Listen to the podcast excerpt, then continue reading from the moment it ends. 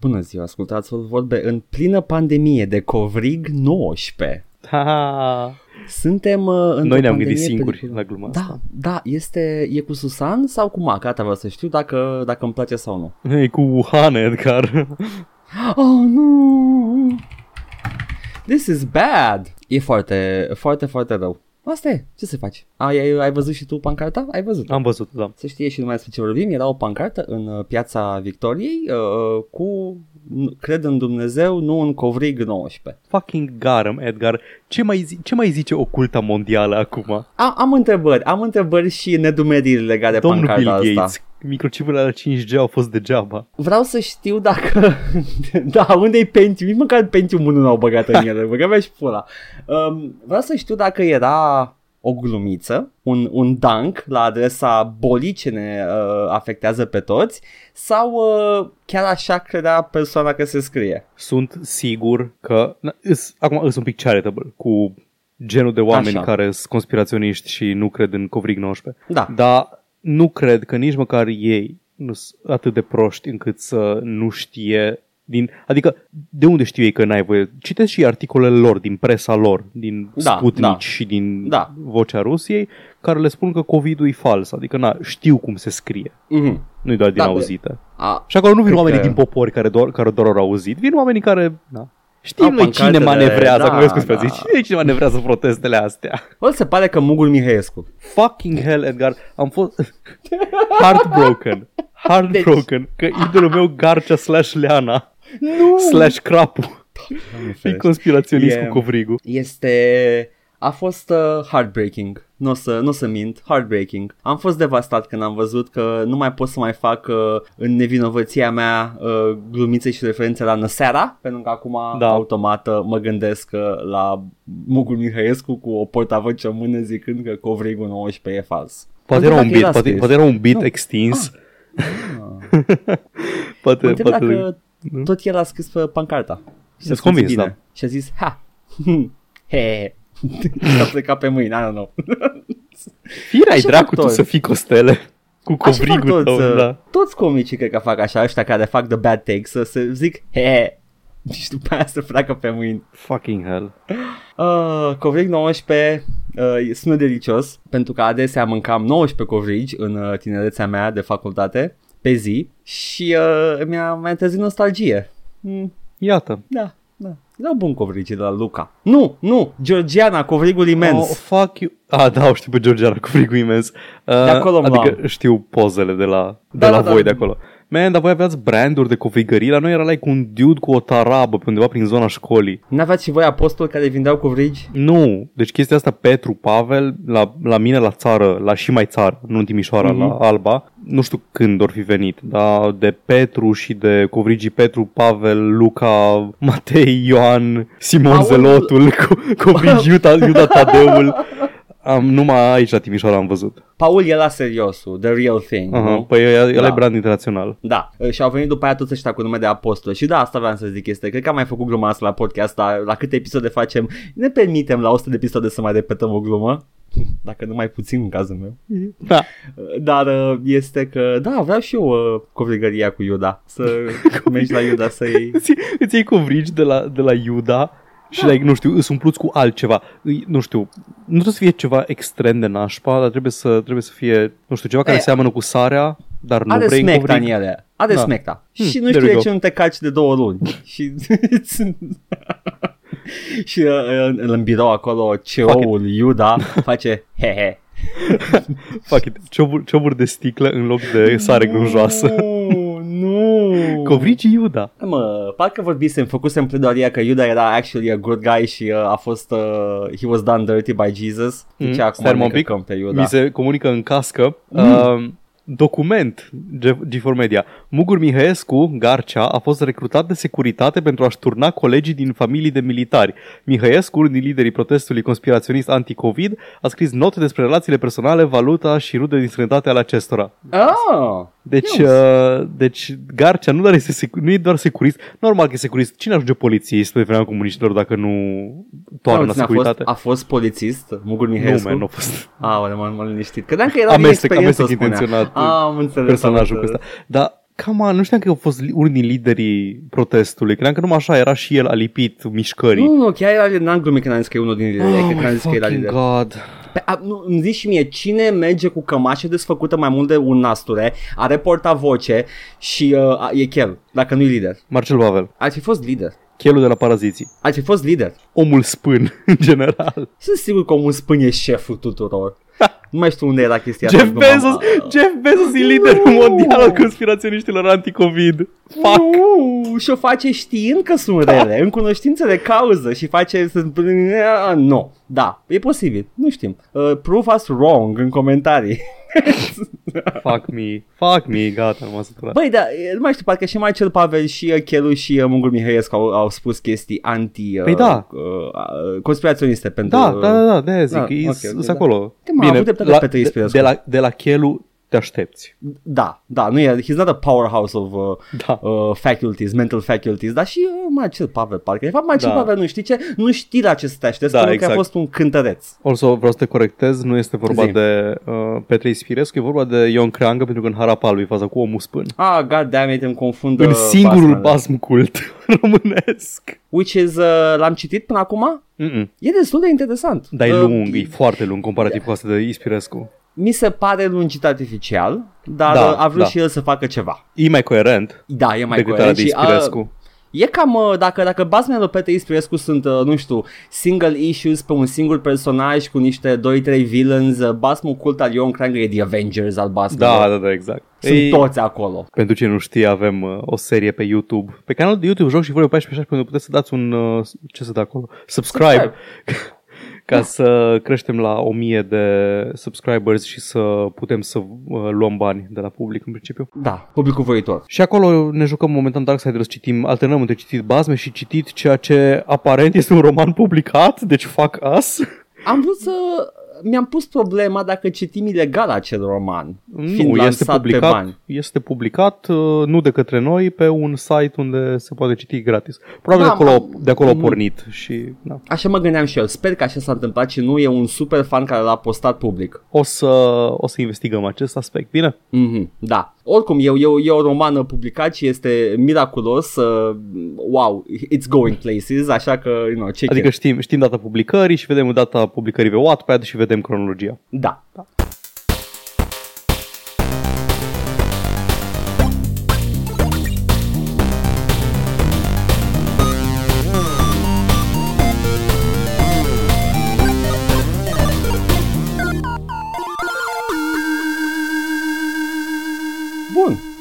Atât a fost de Covrig 19 și de... Atât a fost podcastul, super. Păi pot să mă întorc să mă joc la ce... Nu, Paul, dar uite, ca să nu te simți, să nu simți că pierzi timp aici, Paul, te rog frumos să iei acest biberlou în formă de îngeraș și te rog frumos să găsești gaura potrivită pentru el, ca să nu simți că nu joci Resident Evil în tot acest timp. De ce mi-ai stricat bitul? Întreabă ce mă joc. Ce te joci, Paul? Păi apropo de pandemii globale și virus mortali, mă joc jocul Critical Darling, care este cu o protagonist femeie în care te bați cu zombies. Wow. Mă refer desigur la Resident Evil. Da. Știi? Trebuia să fie altceva? Păi da, man, de Last of Us. Știi? Numai că nu m-am jucat de Last of Us. Știi? Nici n-am văzut-o. Nici nu, sunt prea aproape de surse, pentru că știu ce te-ai jucat, știu că te joci chestiile astea, știu de câteva zile și nici măcar nu m-am gândit la The Last of Us. Plus că cine se joacă The Last of Us? Toată lumea. Bun. Da, m-am jucat The Resident Evil și dacă era Scuilescu se numea President Evil. Ești cumva lider de protest pe la Piața Victoriei. M-am jucat Resident Evil. Cum îți să vin București și să nu treci pe la mine? Da, am decis pe ultima 100 de metri a sale-ului de Steam să fac achiziția seriei Resident Evil. Am cumpărat aproape toate titlurile. Nu, n-am cumpărat 7-le încă. Am luat tot ce a apărut de la primul remake. Ai cumpărat The Old Saga. Da, până la Resident Evil 6. Deci n-am luat Revelations, cele două, și n-am luat 7-le. Pentru că nu o să joc pe toate. Acum o să joc următoarele câteva săptămâni Resident Evil-uri, dar o să fac și pauze, să nu pățesc cum am pățit cu Shovel Knight. Când am jucat o lună întreagă Shovel Knight. Da, dar e Shovel Knight, adică... E ok. Dar în schimb, ce faci în seria asta celebră? Rezidești răul. Am jucat primul Resident Evil, remake-ul lui pentru GameCube. Deci... nici măcar nu e fill me in on the details, că e efectiv hai să zic istoria lui pe PC a unui remake, nu? Not quite. Okay. Resident Evil 1 a apărut în 1996 pe PS1. Era un voice acting superb, da. Edgar e cenzură de cea mai joasă speță ce-a făcut cu voice acting-ul. Ori scos voice acting original și l-a înlocuit cu unul mai competent. Nu, a trebuit să fie opțiune. Nu poți să ștergi istoria. Asta și voice acting-ul din Castlevania Symphony of the Night înlocuit îs cel act de cenzură de cea mai joasă speță. Nu știu ce se plânge lumea de pe aripile vântului și de episodul ăla din Community și episodul ăla din The Office. Asta e adevărata cenzură de care trebuie să ne pese. Sunt chestii care se pierd. Sunt chestii care se pierd și nu mai ai acces la ele. Asta este în natura umană și până la urmă what is man?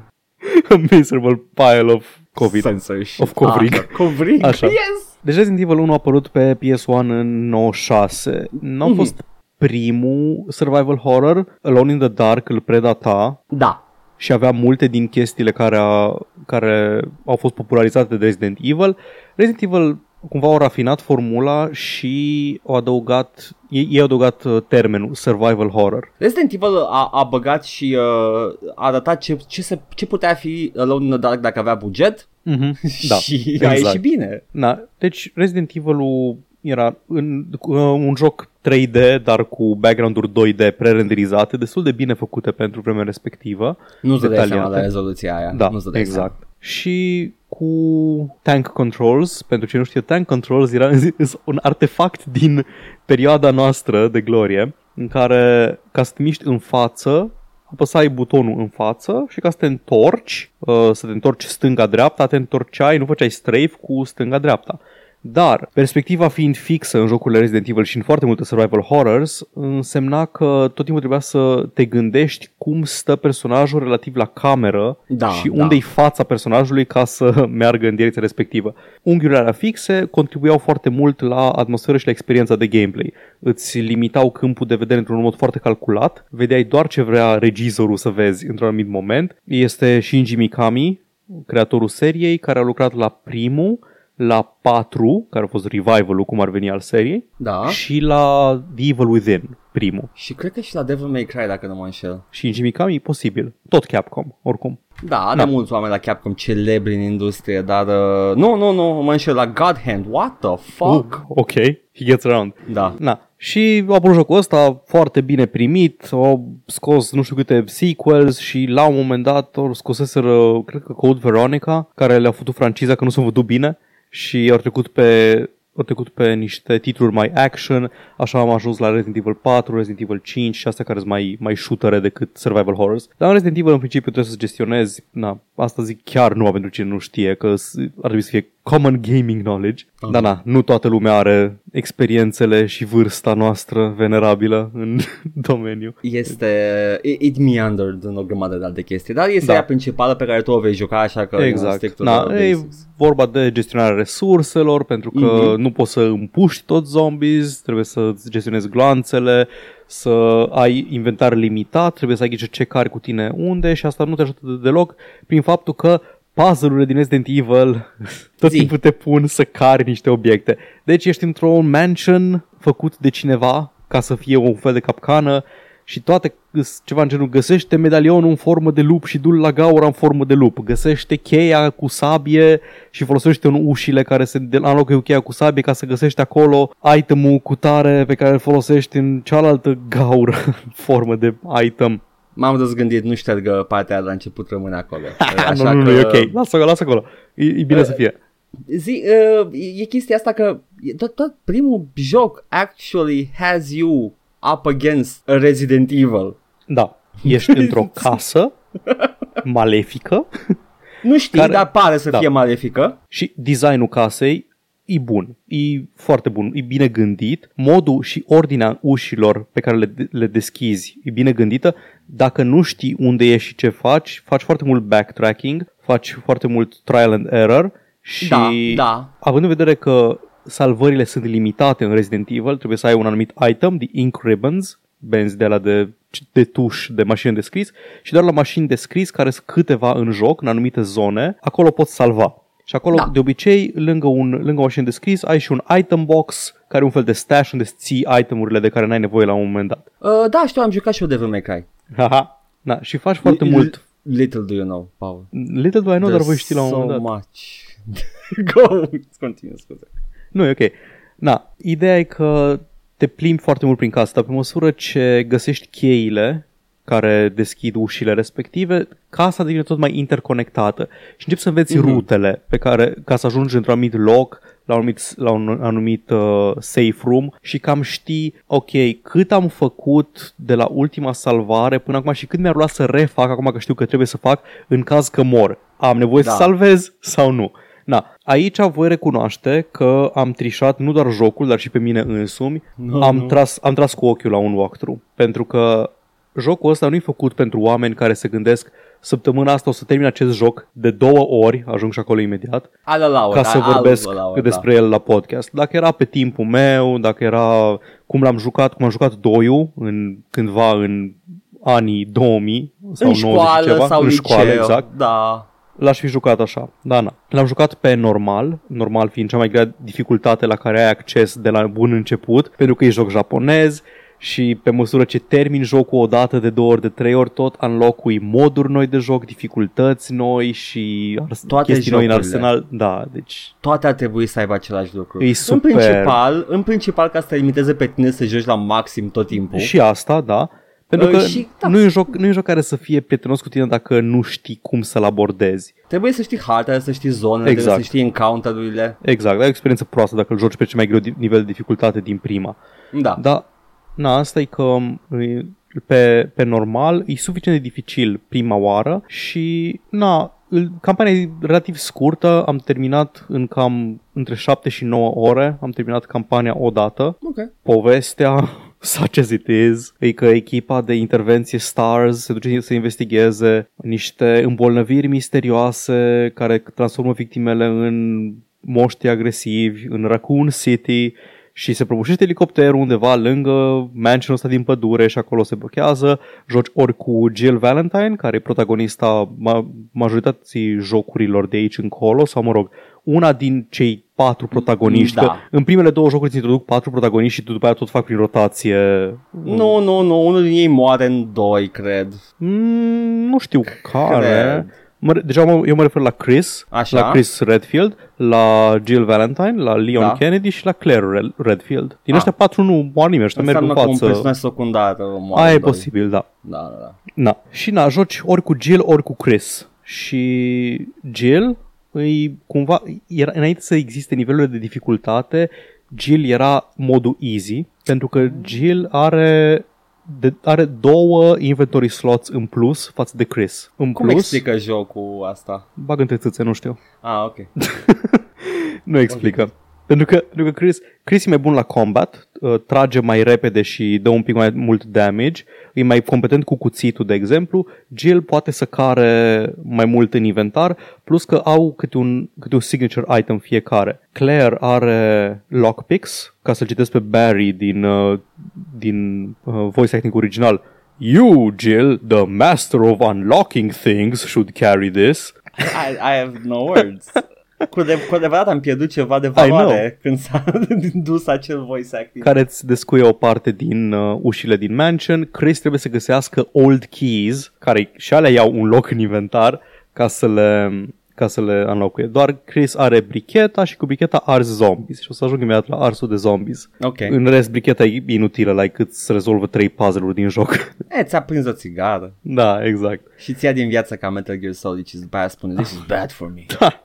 Am jucat întâi cu Jill, că na, inventory slots mă obișnuiesc mai mult cu jocul, după aceea am jucat cu Chris încă o dată. Sunt câteva diferențe între poveste, dar nu sunt la fel de multe și mai la fel de pronunțate ca în jocurile ulterioare din serie, cel puțin ce am jucat eu. E dureros de evident că nimeni nu s-a așteptat ca asta să fie un hit. Exact. Na. Sunt niște support characters diferite, Jill fiind the easy mode, are câte un mod de a rezolva un puzzle ca să treacă peste un boss fight de vreo 3 ori în joc, deci poți să eviți 3 dintre boss. Ok, ok. Și are acces la un anumit item mai devreme în joc, o armă mai puternică. Okay. Da, da. Armele în sine nu sunt fel de multe ca în alte jocuri. Jill are pistol, shotgun și câteodată are... A, și în funcție de ce faci în joc, cum rezolvi un puzzle, poți să ai de assault shotgun, care e mai bun, magnumul, care e arma supremă, care omoară dintr-una cam oricine mic obișnuit și îl păsești într-un boss, că asta okay, este. Da. Și are grenade launcher-ul. A, și no Red 9 între toate astea. Nu există. Okay. Și, în schimb, Chris are tot pistolul, are cuțitul, ignorăm că e inutil, are cele două shotgun-uri la fel condiționate, le obține mai târziu și sunt condiționate de rezolvarea unui puzzle și are un flamethrower folosibil într-o singură zonă din joc. Ok.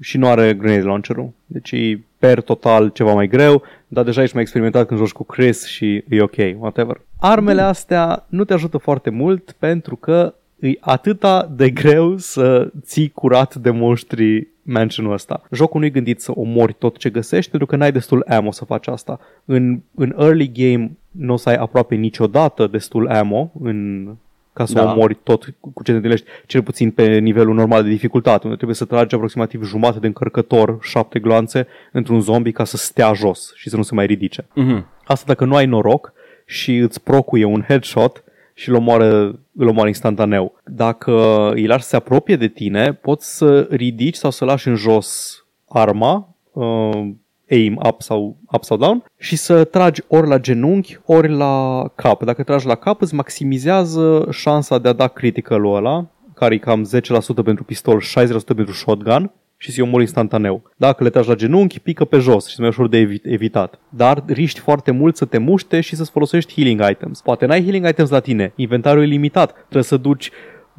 duci cheia în formă de broască la broasca în formă de cheie. Oh, God.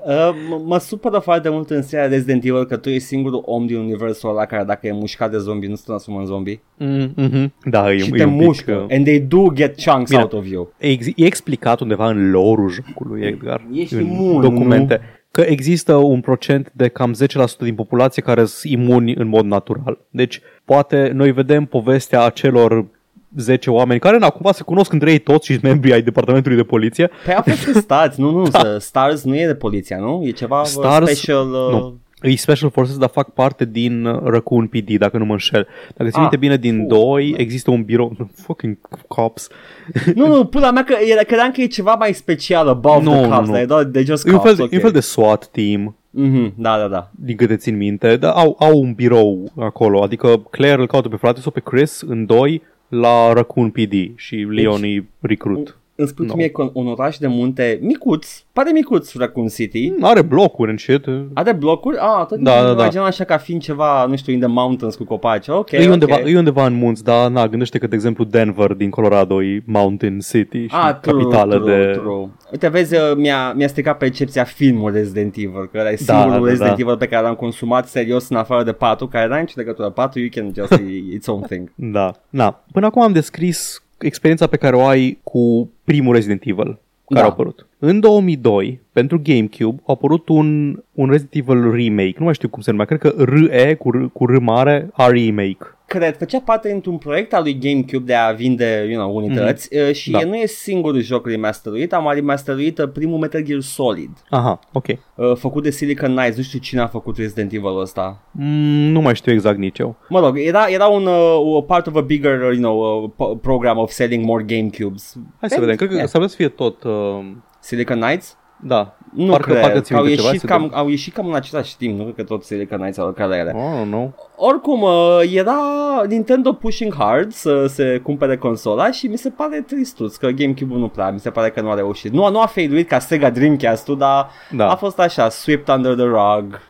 Deci aparent tot la Capcom s-a făcut remaster-ul și a început în 2001 cu o echipă de 4 programatori. Jesus Christ. Fucking Christ, dar totul e refăcut în jocul ăla. What the fuck? Da. Deci toate background-urile alea 2D re-renderizate, alea sunt refăcute pentru că nu aveau aproape deloc detaliu în original. Erau pereți goi, nu era nimic. Ăsta adaugă adaugă tablouri pe pereți, mobilă, tot felul de chestii care să facă mansionul să pară un spațiu locuit și schimbă complet cum arată. Da. Deci The Spencer Mansion în continuare e unul dintre cele mai iconice locații dintr-un joc. Dacă ai jucat de câteva ori Resident Evil-ul, deja o știi, știi layout-ul, știi pe unde te duci, e un spațiu din ăla memorabil. Cum ar fi și anumite zone din Dark Souls-uri sau chestii de genul ăsta. Chiar de Studio 4 al lui, cum îl cheamă pe creatorul?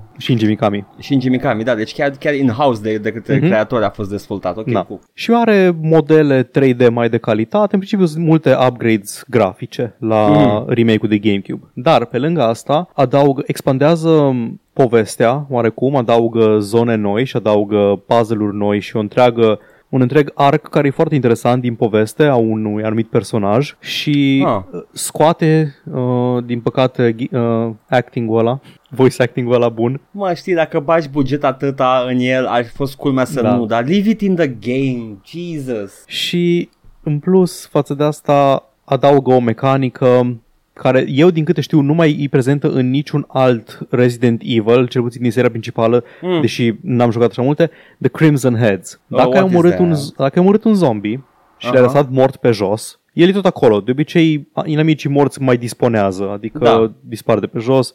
Dacă dai un headshot, dispare. Dacă îl omori și lași pe jos, rămâne pe jos și la un moment dat, după ce rezolvi un anumit număr de puzzle-uri, treci un anumit număr de ore sau 10 de minute în joc, se ridică înapoi, primește ghiare și e mult mai rapid, aleargă după tine și primește atacuri noi. Ok.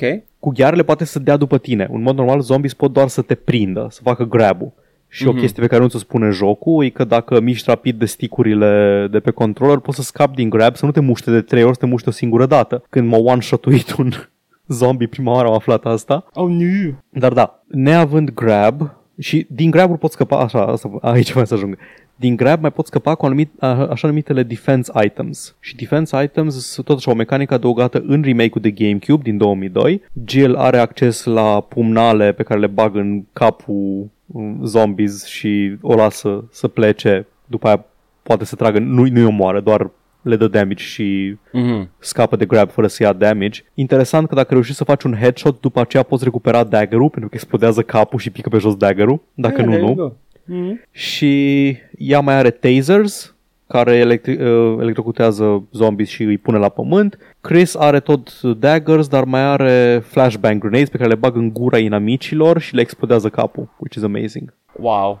Dacă ideea e că asta te ajută doar când ești grabbed și cum Crimson Heads nu fac grab, că dau cu ghearele în tine, îți mai greu de omorât. Anyway, de asta e bine. Mai bine să evadezi zombies, să-i omori doar pe cei care sunt în zone foarte descirculate. Ziceam mai devreme că te îndeamnă să înveți layout-ul casei și să cam știi care sunt rutele pe care le folosești foarte des, niște coridoare anume care sunt foarte descirculate și alea e ok să le cureți. Și atunci omori zombies și folosești bricheta de care am zis mai devreme, la care au acces și Jill și Chris, doar că la Jill ocupă un loc în inventar și cherosen pe care l-ai într-un flask care trebuie tot reumplut la bidoane. Și zic că face caxena. Nu face caxena. Ah, god damn it.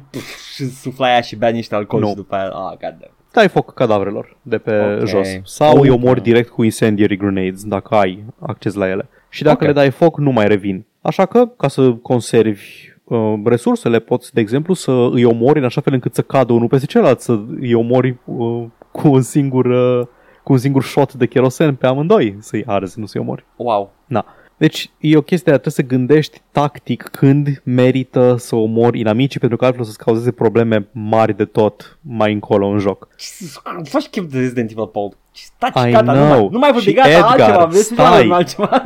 Stai, Edgar, că ăsta a fost remake-ul de GameCube din 2002. Ah, și pe PC, în 2015 a apărut HD remaster-ul de PC. Strategy mode, top-down, e și XCOM acum. Îmbunătățirile sunt minimale. Modelele 3D sunt de calitate mult mai mare, sunt high polygon, etc., ca la nivel de 2015. Okay. Au folosit niște, n-au făcut rerandări pentru background-urile 2D, e tot 2D, dar unele au calitate atât de bună, probabil că au avut ei niște HD high resolution versions undeva prin birou, le-au pus pe alea și unele sunt atât de bine făcute încât din screenshot-uri, de exemplu cu lobby-ul casei, mă gândeam, bă, ăsta e 3D complet jocul, nu meni, tot 2D pretendinezat, arată foarte bine și e făcut collision-ul în joc în așa fel încât să chiar dea impresia de environment 3D. Aha. Ceea ce e impresionant și este mișto. Și pe lângă asta ce adaugă, foarte important, este un control scheme modern. Poți juca dacă vrei tot cu tank controls și tank controls sunt mutate pe D-pad, dar poți să pui pe stick-ul analog să te miști normal, adică în direcția camerei. Îi spui, personajul se uită către tine, către cameră, dacă apeși în jos, vine spre cameră. Deci chestia și... asta au păstrat-o. Nu, adică nu mai trebuie să apeși în față ca să vină spre tine. Zic că au păstrat tank controls. Asta au ales să Ok. Vreau să bit, I was doing a thing. Ai două chestii alternative. Le păstrează și pentru un anumit motiv. Zi-mi bitul dacă vrei. Nu, că aia au ales să păstreze, în schimb, voice fucking acting-ul. Voice acting-ul, da. Îți bune tank controls pentru cine obișnuit, pentru că, cum se tot schimbă perspectiva jocului, da. Pentru unii poate e mai ușor să controleze personajul relativ la poziția personajului, nu relativ la cameră. Da, că ții minte că ești în față, mergi în față exact. În continuare, da. Dar cât timp nu deplasezi prea tare stick-ul, își continuă direcția de deplasare personajul, indiferent cum se schimbă perspectiva camerei. Da. E cât de derutant. Mi-a cauzat probleme de câteva ori, mai ales în coridoare, în formă de U, care schimbă de 6 ori perspectiva, și zombies pe acolo, îți mai cauzează probleme. E common courtesy dacă faci chestia asta cu tank control și fix camera să păstreze poziția D-pad-ului relativă la personaj când schimbi unghiul. Da. Deci e de apreciat, I guess. Da. Și arată bine, se joacă ca un joc modern, după părerea mea, adică nu l-am simțit că e o chestie arhaică, interes academic și așa mai departe. Adică, îmi pare rău, Paul, dar n-ai jucat original, ai jucat remake-ul, remaster-ul remake-ului, ok? Da, dar conținutul jocului în mare parte este conținutul jocului deja modificat și retușat la ăla de GameCube. Da. Nu, deci n-am pretenția că am jucat The Original. Nici nu-și cer să joci The Original, nimeni nu-și cere. Am jucat doiul original, e la fel ca primul, am experiența de Resident Evil vechi. Știu cu ce se mănâncă. Am vrut să văd remasterele. E bun, îl recomand. Îi necesită răbdare, dar e și foarte rewarding când îți iese ceva. Dar e destul de... E ciudat să joci în 2020 un joc cu salvări limitate, care poți salva numai în anumite locuri. Hai că salvat numai în anumite locuri mai întâlnești. Da. Dar salvări limitate mai rar. Da, dar ar trebui să te obișnuiești cu ele, chiar și jucători moderni fiind, pentru că sunt încă resurse de managerit. Da, exact. Adică, da, aia e ideea. Fac parte din gameplay, din gameplay chestia asta. Da, Resident Evil. Vii cu tușul la tine. Dacă vin zombie pe aur, știi ce luăm? Dar luăm tuși, numai tuși. Nu hârtie igienică, nu drojdie, tuși. Ce faceți, mă, cu tușul ăla? Ai tu treabă. Și o mașină de scris veche. Da. Resident Evil HD... Cred că Resident Evil HD e numele oficial pe care o pot Biohazard 1, Resident Evil 2, Dark Forces 3, Jedi Knight. Biohazard, am uitat că așa se numește titlul în Japonia, e un titlu mult mai bun în japoneză. Și știi ce, puteau să-l păstreze și în engleză, că nu e ceva absolut străin, dar Biohazard. Dar îl păstraseră și dacă nu mă înșel, Resident Evil 7... Numele complet e Resident Evil 7 Biohazard. E foarte bizară nomenclatura jocurilor ăstora care sunt celebre în ambele locuri, numai că în una parte e cunoscut ca cutare. Whatever. Oricum și Devil May Cry în japoneză este Happy Fun Time Sword Stab, dar bine că l-au schimbat măcar. Nu. No. Da, Resident Evil. Joc bun. Da. Joc bun, man. Bun. Recomanzi? Recomand, cu toată căldura. În scop ludic, nu academic. Exact. Foarte bine. Deci de plăcere, nu de job. Nu de durere, de heaven or hell, dual one. Dacă îl joci nu în ideea să vorbi despre el, adică îl joci pentru tine, e și mai distractiv că ai timp să explorezi toate chestiile astea, trial and error-ul ăsta de care vorbeam. Și poate chiar și astea, modurile alternative, inamici invizibili, dacă ești masochist, inamici mai puternici, inamici în plus pe care dacă îi omori se termină jocul. Care Resident Evil adaugă tofu mode? În 2 sigur este, în 1 nu cred că este. E posibil ca în 2 să fie prima oară. În 2 sigur e că am și jucat cu el. Mm-hmm, da, da, da. No, ai făcut jocul, ai dus până în punctul ăla? Da, doi original l-am terminat pe ambele scenarii. O să vă zic, săptămâna viitoare când vorbim despre 2 remake pe care l-am început. Așa. Și aș putea să-l joc în loc să fac podcastul ăsta, dar mă rog. Nu. O să vorbesc despre experiența mea cu Resident Evil 2, că ăla am jucat cap-coadă și cu câteva din scenariile plus. Să deschiză de tofu mode și în asta. Of course. Știu că este, că este. Da. Și e cu realistic tofu physics. Excelent. Da, mă, Capcom în pula mea. Nu, fac jocuri bune, ce zic. Știi ce, Paul, Au făcut căcaturi, dar au mai și făcut ceva, ok? Au furat, mă, dar au și făcut. Cred că Capcom, da, e perfect PSD-ul circa 90. Da. Mai au furat, mai că dar au și făcut. Da, cu multe chestii bune, Capcom. Da. Bun. Păi, atâta ce să zic, am avut de bătut din gură. Ai mușcat din zombie. Da, și o să mușc în continuare și să mușc mult și bine. Aveam o revistă veche cu, nu știu, pe PC Gamer parcă, de aia românească, și avea un articol de Resident Evil 1 acolo. Era la finalul revistei, avea nota, nu știu, 6 sau 7 și avea o singură pagină, review-ul, cred că era versiunea de PC. Uh-huh. Și era atât cel mai meh lucru posibil. Niciodată nu mi-aș fi imaginat că e o serie de mare succes. Nu, deci dacă te uiți doar la gameplay, te gândești ce căcat e ăsta. Dar trebuie efectiv să intri în adâncurile Resident Evil-ului, da, ca să dai seama de ce e bun. Era, nu se vede la suprafață de ce e bun. Băi, cred că PS-ăla de PS1 era bun în comparație cu ce era pe piață în momentul de față. Aia mai mult ca sigur. Și multe serii din astea așa au început, din păcate. Deci nu vă așteptați la aur când vă duceți la primul joc al unei serii întregite. Zelda, Resident Evil and all the other. Dar da, it's a thing. Nice. Da. Edgar, da. A trecut ceva timp de când n-am mai auzit și noi ce te mai jucat. Dar m-am jucat, Paul. M-am jucat Return to Castle Wolfenstein. Woo! Și scuze. Da. Lego Batman, mai e ceva de spus? Ai găsit în locurile alea că Raj al Ghul, dezamăgitor. Am fost pretty disappointed. Eu zic Raj al Ghul. Nu. Da, și eu zic Raz. Cred că Raz al Ghul era pronunțat și în desene, cred că era Raj. Nu, ăsta nu e Raj, originalul Nolan. Sau Amandela, who knows? Nu vom ști niciodată. Ba, dacă luăm downloadăm un episod, sigur vom ști, dar mielene.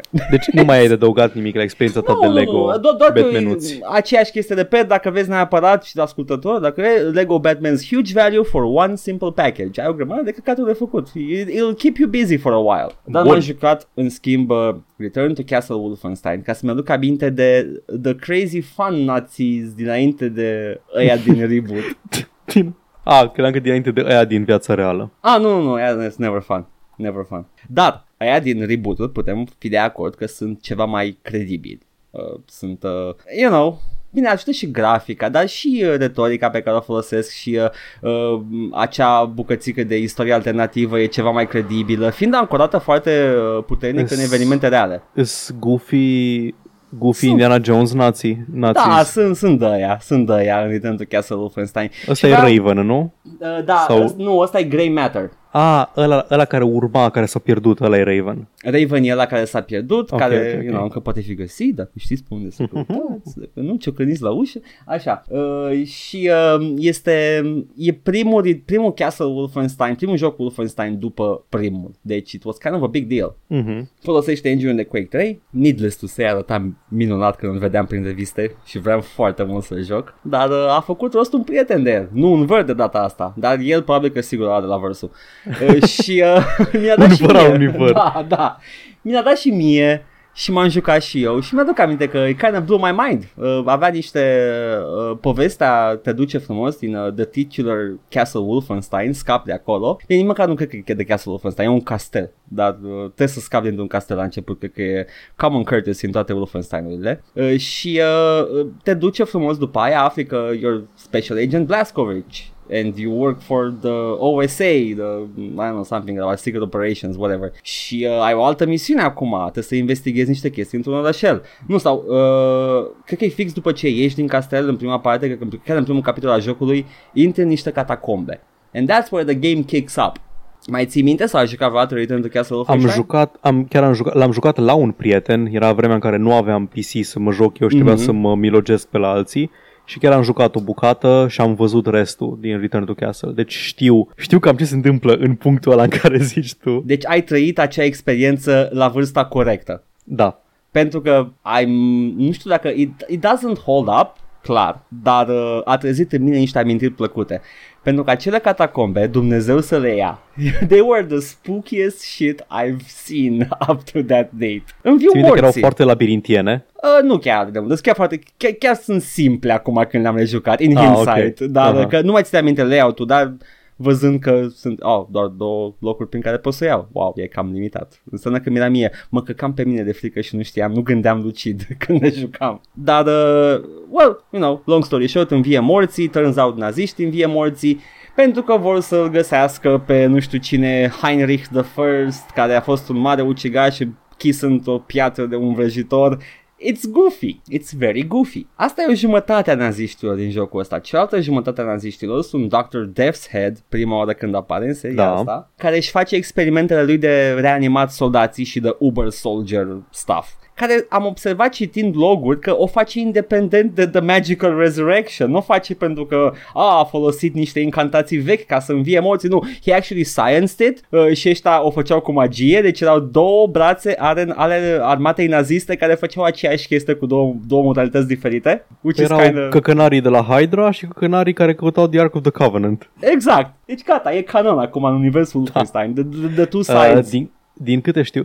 O vreme foarte mare, foarte lungă, o vreme de timp, am crezut foarte tare, din cauza lui Return to Castle Wolfenstein și din cauza lui Indiana Jones, că naziștii chiar aveau interese din astea și chiar căutau chestii, și din cauza lui Hellboy, I guess. Aparent e cam exagerată treaba asta. E cam exagerată, dar cred că it is kind of anchored in reality. Naziștii adică destul de superstițioși. Aveau tot felul de ritualuri și superstiții și din astea, dar ei în principiu erau foarte ancorați în creștinism, pentru că se foloseau de asta ca să... Era un creștinism combinat cu reînvierea unei gloria de neam și folosea și elemente păgâne. Era păgânism. Da, deci păgânism, nord și asta era ocultism mai puțin. Nu făceau cu Ouija board-ul. Ce ne spui, Doamne, pe cine să omorâm următorii? Hitler trăgând către J. Râzând așa. Oh, nu, let's not do that. Dar you know it, ca așa aș fi făcut dacă făceau cu în pijama, like a girl slumber party. Cu Goebbels și cu Heinrich Himmler și cu cine face noi genocid azi? Ok. Perioada oribilă în istoria românirii. Trăgeau unul spre R și după aia Antonescu trăgea spre O, M, A, gata, aici semnă. Fucking Antonescu încerca să scape de oribil. Așa. Este că these are goofy Nazis, goofier than real Nazis, although those were pretty goofy and bad and real and horrible. Dar asta mi s-a părut haios. Eu credeam că se întâmplă una provocată de cealaltă când m-am jucat când eram mic, dar nu. They're just two different sides. Death's Head o consideră pe aia care încearcă să învie pe Heinrich o nebună, o superstițioasă, și el e un om de știință, și brigada aia care se ocupă de The Resurrection sunt foarte into occultism and stuff and new age bullshit. It's fun și eu mor pe toți. Și aia arme interesante. Chestii bune de făcut. Da.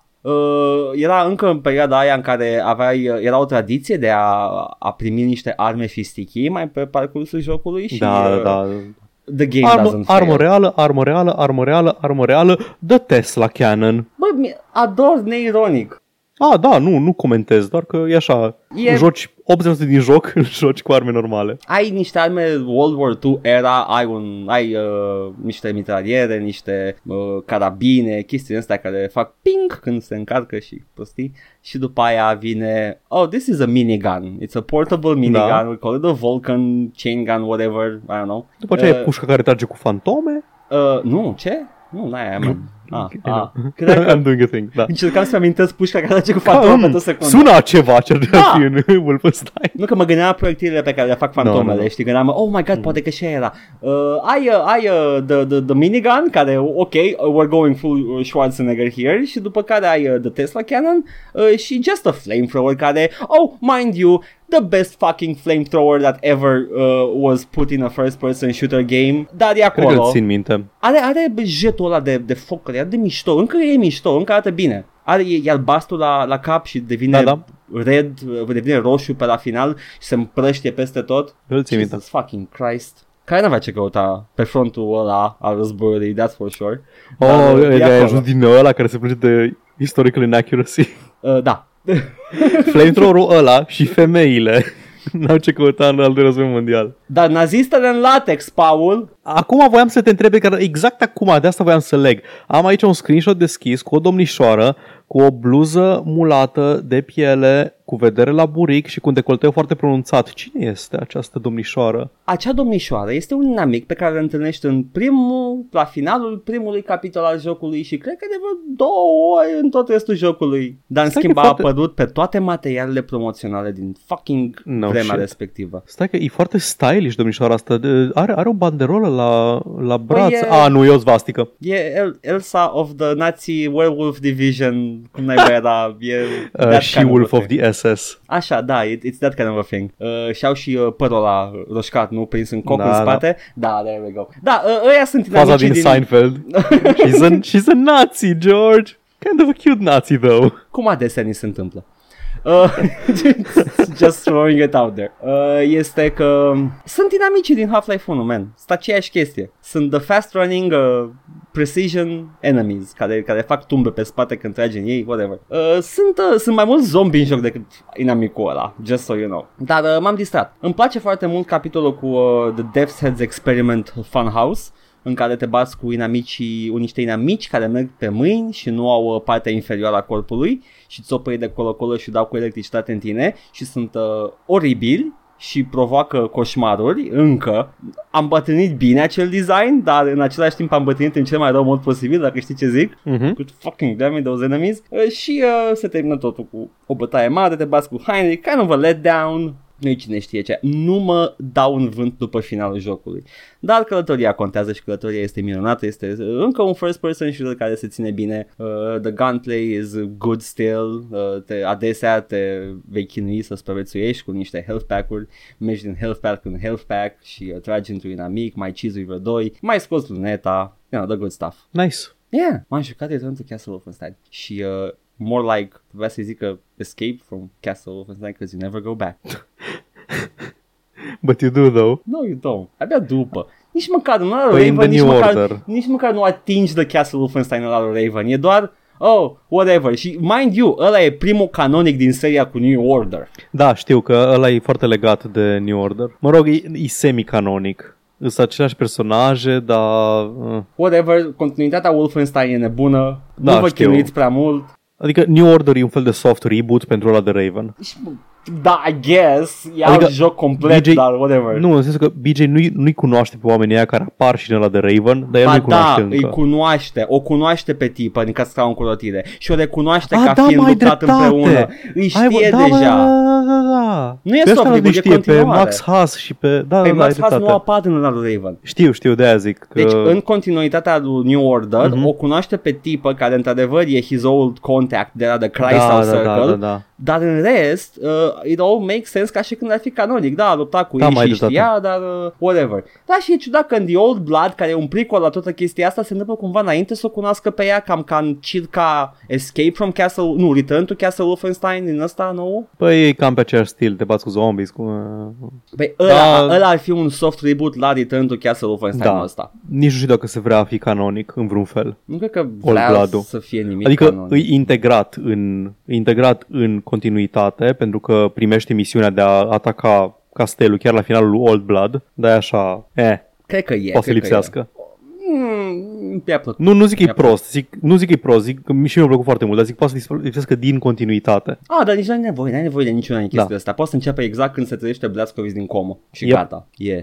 Da. Ok, that was it. Ăsta a fost The Quake 3 Engine Wolfenstein. Nice. Bun, hai să facem... Iar am jucat jocuri noi, Edgar. Da. Lasă că am anunțat finalul episodului, apropo de jocuri not noi. Anyway, hai să vedem ce a dus poștașul în fiecare săptămână. Să-l vedem pe Mr. Poștaș. Mr. Poștă, give me a comment. Am deschis întâi asta de pe YouTube, e ok. Ne comentează Call of Bear, welcome back, nu știam ce men. Sau sunt concediu. Sper că totul e ok și everybody te-a răpus COVID-ul? Nu, pe mine m-a răpus. Da, fake COVID. Da, men, murile alea ador. Adică nu ale tale, că și eu am. Like, acum sunt paranoic că am, de câte ori simt așa și un pic de tot ceva disconfort în gât. Asta este, gata, am COVID-ul. Deși COVID-ul n-ar trebui să aibă nimic de a face cu gâtul. I know. Anyway. Și nu mă gândesc că poate de la fumat sau... Ah, nu, fumatul nu e COVID-ul. Poate să fie COVID-ul, da. Call of Bear ne scrie: OMG, trebuia Pixel Shader 3 pentru Oblivion și Fallout 3 parcă, dar placa mea ducea doar 2. Băi, Pixel Shader-ul ăla a distrus atâtea copilării. Băi, simțeam Fear of Missing Out-ul. Îl simțeam grav. Apărea unul nou la câteva luni. O ediție nouă și era...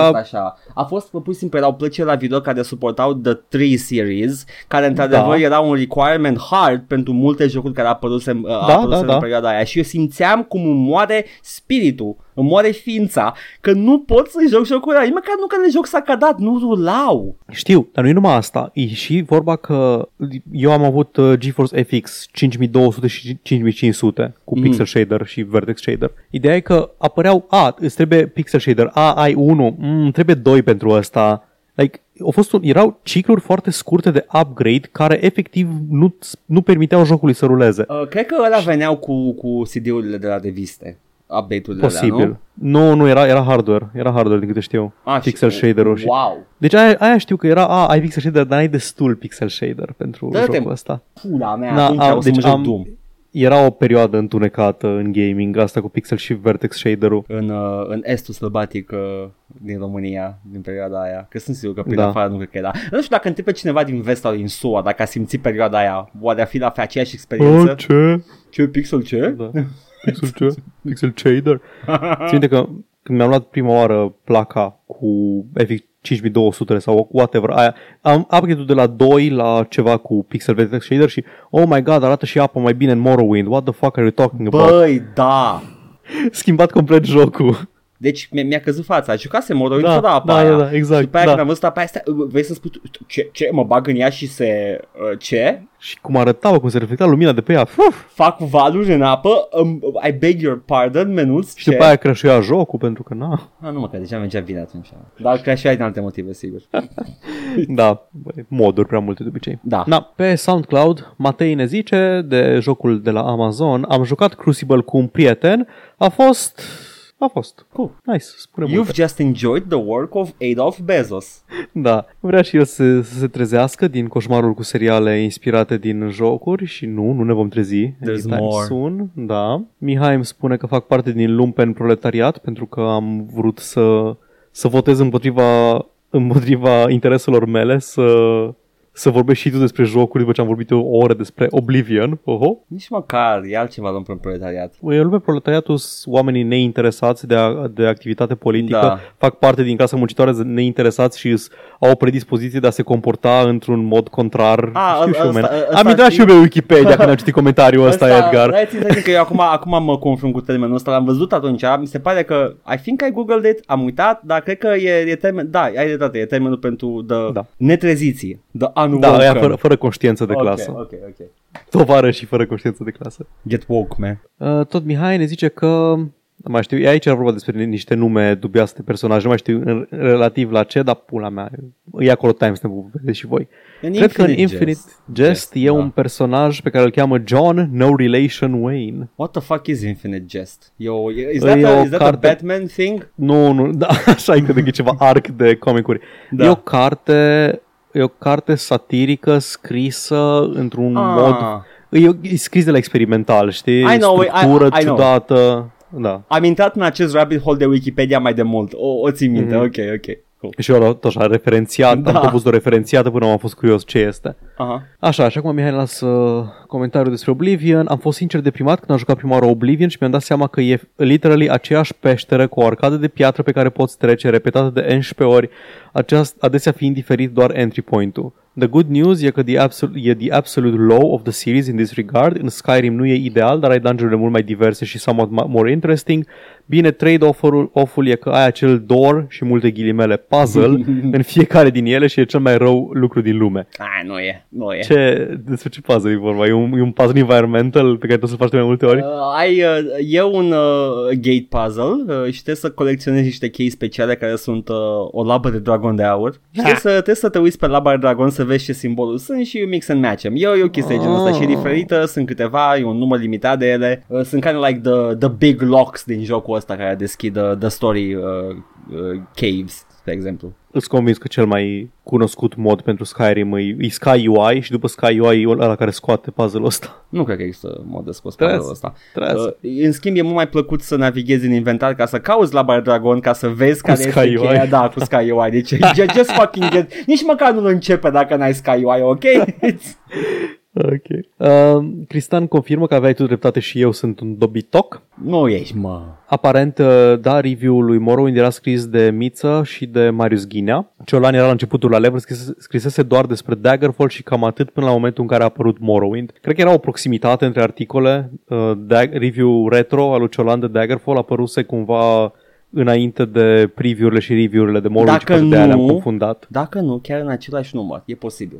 Nu cred. Cred, nu știu, nu bag mâna în foc. Posibil, da, oricum. Da, dacă exista un site unde să putem verifica informația asta. Da. Dacă exista o arhivă online cu toate revistele Level. Există, dar toți trebuie să le luăm la rând pe an, pentru că nu mai țin minte care era. Dacă ar avea, îți convins că poți căuta prin ele. Poți? Da, mă, că au integrat un search. Da, e profi, man. Man, când apare revista? .ro.com/biz. Ce m-am îndoit. Ce crezi că sunt podcaster să n-aibă cuprins unde să poți căuta când am vorbit despre jocul cu tare? Așa, clarifică despre ce ai zis tu cu stadurile, că ai tot zis stads la asta, dar ai zis staduri unde s-ar fi potrivit să zici studs, că colecționezi studs. Ah, goddammit, nu, n-am, cred că în subconștient anyway, am făcut, da. I dodged the thing, dar nu. Ai făcut un no home, asta e, ești cancelled. Ah, doamne. Și zice, asta e, o să aștept Witcher 4, unde o să colecționez cartonașe cu studs jucând cu Siri. Și da, am citit cărțile, știu chestii despre Siri, nu e cazul să intrăm în detalii. Sună spicy. Știu și o chestie despre Siri. Eu nu prea știu chestii despre Siri, dar... nu știu din cărți, n-am citit cărțile. Știu despre Siri din The Grand Universe thing. Poate o să o vedem în Cyberpunk. Păi știi că e o fază că zice lumea din Cyberpunk. Sigur apare... Literalmente nu există nicio posibilitate să nu apară în Cyberpunk, dar probabil că apare așa, știi, undeva în background, ca un easter egg. Nu, vreau să fie personaj, să aibă voice lines și să fie, dacă e asta, I'm gonna be happy, pentru că după ultimul gameplay trailer de Cyberpunk, I'm kinda down for it. Da, like GTA. I can get behind that. Așa. Apropo de creșterea prețurilor și la jocuri și chestii, Cristian speculează, poate vor doar să profite de cererea mare de jocuri next gen la lansarea noilor console, când oferta va fi mică. Posesorii de console next gen vor dori și jocuri next gen ca să joace și nu vor avea la fel de multe opțiuni, așa că vor scoate banul pentru ce există. Extra profit pentru 2K sau da, e posibil și să forțeze instalarea unui nou preț pentru pragul premium. La care vreau să zic... Why not both? Da, că e foarte posibil să facă chestia asta, logic, cum spune și Cristian, că that is something that you would do dacă ești mega publisher, dar după aia, why drop it? Are you crazy, man? E clar, vor să dacă reușesc, vor să încerce și dacă reușesc, vor să lase la 70 de euro prețul de jocuri, ceea ce poate vor merge, să ceară cât vor ei, eu le cumpăr la cât îmi convine mie, ca și până acum, nu se schimbă nimic din punctul meu. Nu, ce tu zic ăștia că crește benzina, eu tot de 20 de lei bag, cam aia ai. Wow.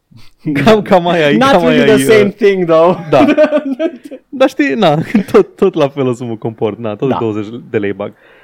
Dar curiozitatea mea era mai degrabă referitoare la versiunea de PC și de ce versiunea de PC nu o să fie versiunea next gen, o să fie cea current gen. Da. Aia e ce nu-mi dă mie calculele în cap. Și nu știu, că nu o să forțezi așa tare nu o să forțezi jucătorii de PC să-și cumpere consola doar ca să joace NBA-ul la... Sau poate pur și simplu nu le pasă de marketul de PC, că au foarte puțini jucători acolo. Păi cred că asta. Jocurile de sport și atunci vor să pună experiența optimă. Poate nu e ușor de optimizat, cum a zis domnul Steam Bini. I don't know. Că e greu de optimizat pentru PC un joc de PS5. În fine, chiar nu știu. Nu cred că aș avea încredere ce a spus domnul Linguini despre PS5, da. O să vorbim mai încolo despre încrederea în domnul. Mm-hmm. Dar da, e ciudat, na. Nu mă deranjează că vor să crească prețul, adică, cum am zis, să-l crească. Eu n-am mai cumpărat un joc la preț full de foarte mult timp. Mm-hmm. Jocurile AAA mă interesează tot mai puțin pe an ce trece, mai puțin unele, vezi Resident Evil-urile. Mm-hmm. Da, chestiile astea, marile jocuri Ubisoft, EA, open world-urile cu chestii de colecționare așa, din ce mai puțin mă interesează. Deci să facă ce vor. Asta e la vie, e bela. Exact, atâta a fost poșta. Zic că m-a apucat să scot, încerc scuze. De ce te-a apucat? This is not at all professional. Am terminat cu poșta. Senzație bun, super. Ziceai că ai tu ceva. Da, am eu ceva și ca să pot să vorbesc lucid despre acel ceva trebuie să-ți arăt o poză, îmi pare rău. This is happening again. Este segmentul nostru. Da, e segmentul. Ne arătăm poze unul celuilalt pe chat. Stai să-l găsesc, că nu s-o refresh-uit chat-ul de Discord. Trebuie să arăt cumva poza asta, poate într-o modalitate sau alta, că mor. Mor aici. Nu se refresh-e. E păcat, atunci lasă-o pe altă, poate că nu se vezi. Nu, facem segmentul, stai, scrollez în jos. Paul, o să închid Discord-ul și îl pornesc la loc, nu te speria, da? Înregistrarea merge în continuare. Eu sunt aici, sunt bine mersi și aștept ca Paul să reacționeze. This is fucking professional. Știți, trebuie să-i arăți unui om, așa, welcome back, Paul. Bun, acum se încarcă, ok, bun, mă uit. Vrei să vorbim despre poza asta? Nu, vreau doar să râs sau să nu râzi, atâta tot. M-a apucat râsul, pur și simplu, it's just cred că poți să scoți bucata asta. Faza este că e Wojak-ul, e un Wojak cu Bini și the trad, nu trad wife, e trad wife aia? Edgar, trebuie să explici Wojak. Trebuie să explici variațiile de Wojak, Dumărul, da, nu știu, așa. Trebuie să le explici pe timpul și trebuie să o explici pe sora lui Ben Shapiro. Dar chiar merită bitul ăsta. Nu merită deloc. Paul. Dar arată la fel ca în desene. Da, este identic. Paul, știi ceva? Eu adesea fac, mă uit prin chestii. Și câteodată descoper chestii și află chestii noi. S-a întâmplat vreodată chestia asta în viață? Depinde. Continuă. Nu știu. Citind chestii să descoperi chestii. S-a întâmplat vreodată? Da. Cum adesea ni se întâmplă. There you go. A fost săptămâna asta și o să vorbim despre ele. A fost... The Devolver Digital Extra Mega Super Fancy Lore Video, ca în fiecare an din 2017. A fost mult mai lung. A fost demențial, though. Anyway, și am zis, băi, man, hold the press. Cine sunt de fapt acești Devolver Digital? Tom. Bun venit la Edgar's Scoop. Nu se întâmplă des, așa că bucurați-vă de ea. Dacă mi-i cancel-ui pe Devolver, nu o să te iert niciodată. Nu ți-i cancel-ui pe Devolver, ce? Sunt The Aryan Brotherhood, de fapt. Un Grand Dragon de la KKK și cu... Îl știi pe Schillinger din Oz. Schillinger de la Devolver Digital. E acolo și a venit la primul meeting cu o linguriță. Și a zis, așa vom face. Altfel, am căutat să văd Devolver Digital și, nu știu... Îmi place că eu fac chestiile astea aici și mă afectează maxim din postul singur, pentru că tot ce trebuie să fac este să Google-ui, să dau click pe niște hyperlink-uri. N-am descoperit secretul universului, dar dacă nu știați chestia asta... la casă jurnalist. Da, gata. CV-ul meu este aici, când apare revista, aveți nevoie de un reporter de investigații de teren. Ideea este că dacă nu știați chestia asta sau nu v-a trecut prin cap să căutați, veți afla acum și veți fi fericiți și veți surâde. Cu superioritate. Devolver Digital, pe Wikipedia, în principal, n-am citit textul, dar m-am uitat repede la Founders, pentru că vreau să știu cine a fondat acest publishing house. Nu, au fost niște nume acolo, Harry Miller, Rick Stoltz, Nigel Lowry și Graham Struthers și un anume Mike Wilson. Acum Mike Wilson singurul cu link. Mike Wilson e singurul cu link și ideea este că până să dau click pe link, din start știam că am auzit numele ăla. Unde crezi că am auzit numele ăla, Paul? Păi, am dat click. Știu că ai dat click, da. Și nu știu, ai jucat Quake 2 până la capăt vreodată? Până la capăt nu. Nu, e o cameră la capăt care este, it's a secret easter egg, dar e atât de cunoscută încât might as well just be part of the game at this point, în care sunt capetele membrilor id Software, sau dacă nu acolo, cred că în crediturile la Doom sau Quake. În orice caz, la Doom știu de John Romero. Unul din ăla era Mike Wilson acolo și mi-a intrat undeva în subconștient, l-aveam acolo numele ăsta. Și am zis, oh my fucking god. Nu numai atâta, dar Devolver Digital used to be Gathering of Developers și ulterior Gamecock Media Group. I will not even. Stai, Gathering of Developers, exact. De unde știu de ei? Știi foarte bine. Oh my god, exact. Oh my god, acum văd titlurile. Exact. Railroad Tycoon 2, Publisher, da. Stronghold, Serious Sam, Tropico, Darkstone, Mafia, Max Payne. Deci vreau doar să te uiți puțin pe la 2000, anii 2000, știi, frumos să citești după Fly. Ce jocuri sunt? Stai, anii 2000, puțin acolo jos, dacă tot ești pe pagină, du să-mi reacts. Să mă duc la Devolver Digital să mă uit. Nu, la Gathering of Developers. Păi, aia că nu m-am dus la Gathering of Developers. Ok. În Gathering of Developers, în anii 2000, Nocturne, I don't know. Oh. Nocturne este precursorul Blood Rain, făcut de Terminal Reality. Ei l-au publicat. Kiss, Psycho Circus, Heavy Metal Fuck 2. There was never a Heavy Metal Fuck 1. E sequel la desen. For some reason. Dar e foarte mișto. Rune, again, you know, let's see, Max Payne primul, și ții minte chestia asta pentru că ei au fost unii din primii publisher. Nu știu dacă la noi neapărat sau doar în SUA, dar ei au fost unii din publisher. Stronghold, Myth 3, Tropico, seria Tropico Heavily, Mafia chiar și o grămadă de alte jocuri foarte cunoscute. Ideea este că de ce ei au făcut un business model cum au făcut Image in the comic book industry, aveai dreptul să-ți păstrezi IP-ul dacă lucrezi cu ei. Ei doar se ocupau de distribuție și după aia tu făceai ce vrei, tu păstrai drepturile pentru orice, ca dovadă Jazz Rabbit 2, când a fost distribuit de Gathering of Developers, n-a suferit nimic și momentan stă undeva prin Epic Games Vault of Nothing, whatever. Deci au păstrat ei drepturile la Jazz Rabbit. Pe vremea aia Epic Mega Games, whatever. It's so weird. Și ei au devenit Devolver Digital. Acum, primele două încarnări, Gamecock Media și Gathering of Developers, n-au putut face față sistemului de retail, pentru că costa foarte mult. Toată ideea lor era să se ocupe de distribuție, dar distribuția costa atât de mult încât nu putea fi sustenabil și au fost ultimately cumpărați. Dar oamenii au rămas și au început Devolver Digital cu ideea că vor distribui digital și nu mai costă niciun ban să mai mergi pe la Walmart și pe la whatever, GameStop și alte rahaturi de genul ăsta. Și this is where it started. Și am fost șocat să aflu chestia asta. Nu știam că ei sunt succesorul spiritual al lui Gathering of Developers, unii din publisherii care mi-a dat niște, nu știu, unii din cele mai memorabile jocuri, a publicat. Erau chestii din ce citi acolo care nu le prea publicau ceilalți. Nu, pentru că erau huge gambles. Cine dacă merge la EA pe vremea aia și zice facem un joc sequel la Heavy Metal? Ok.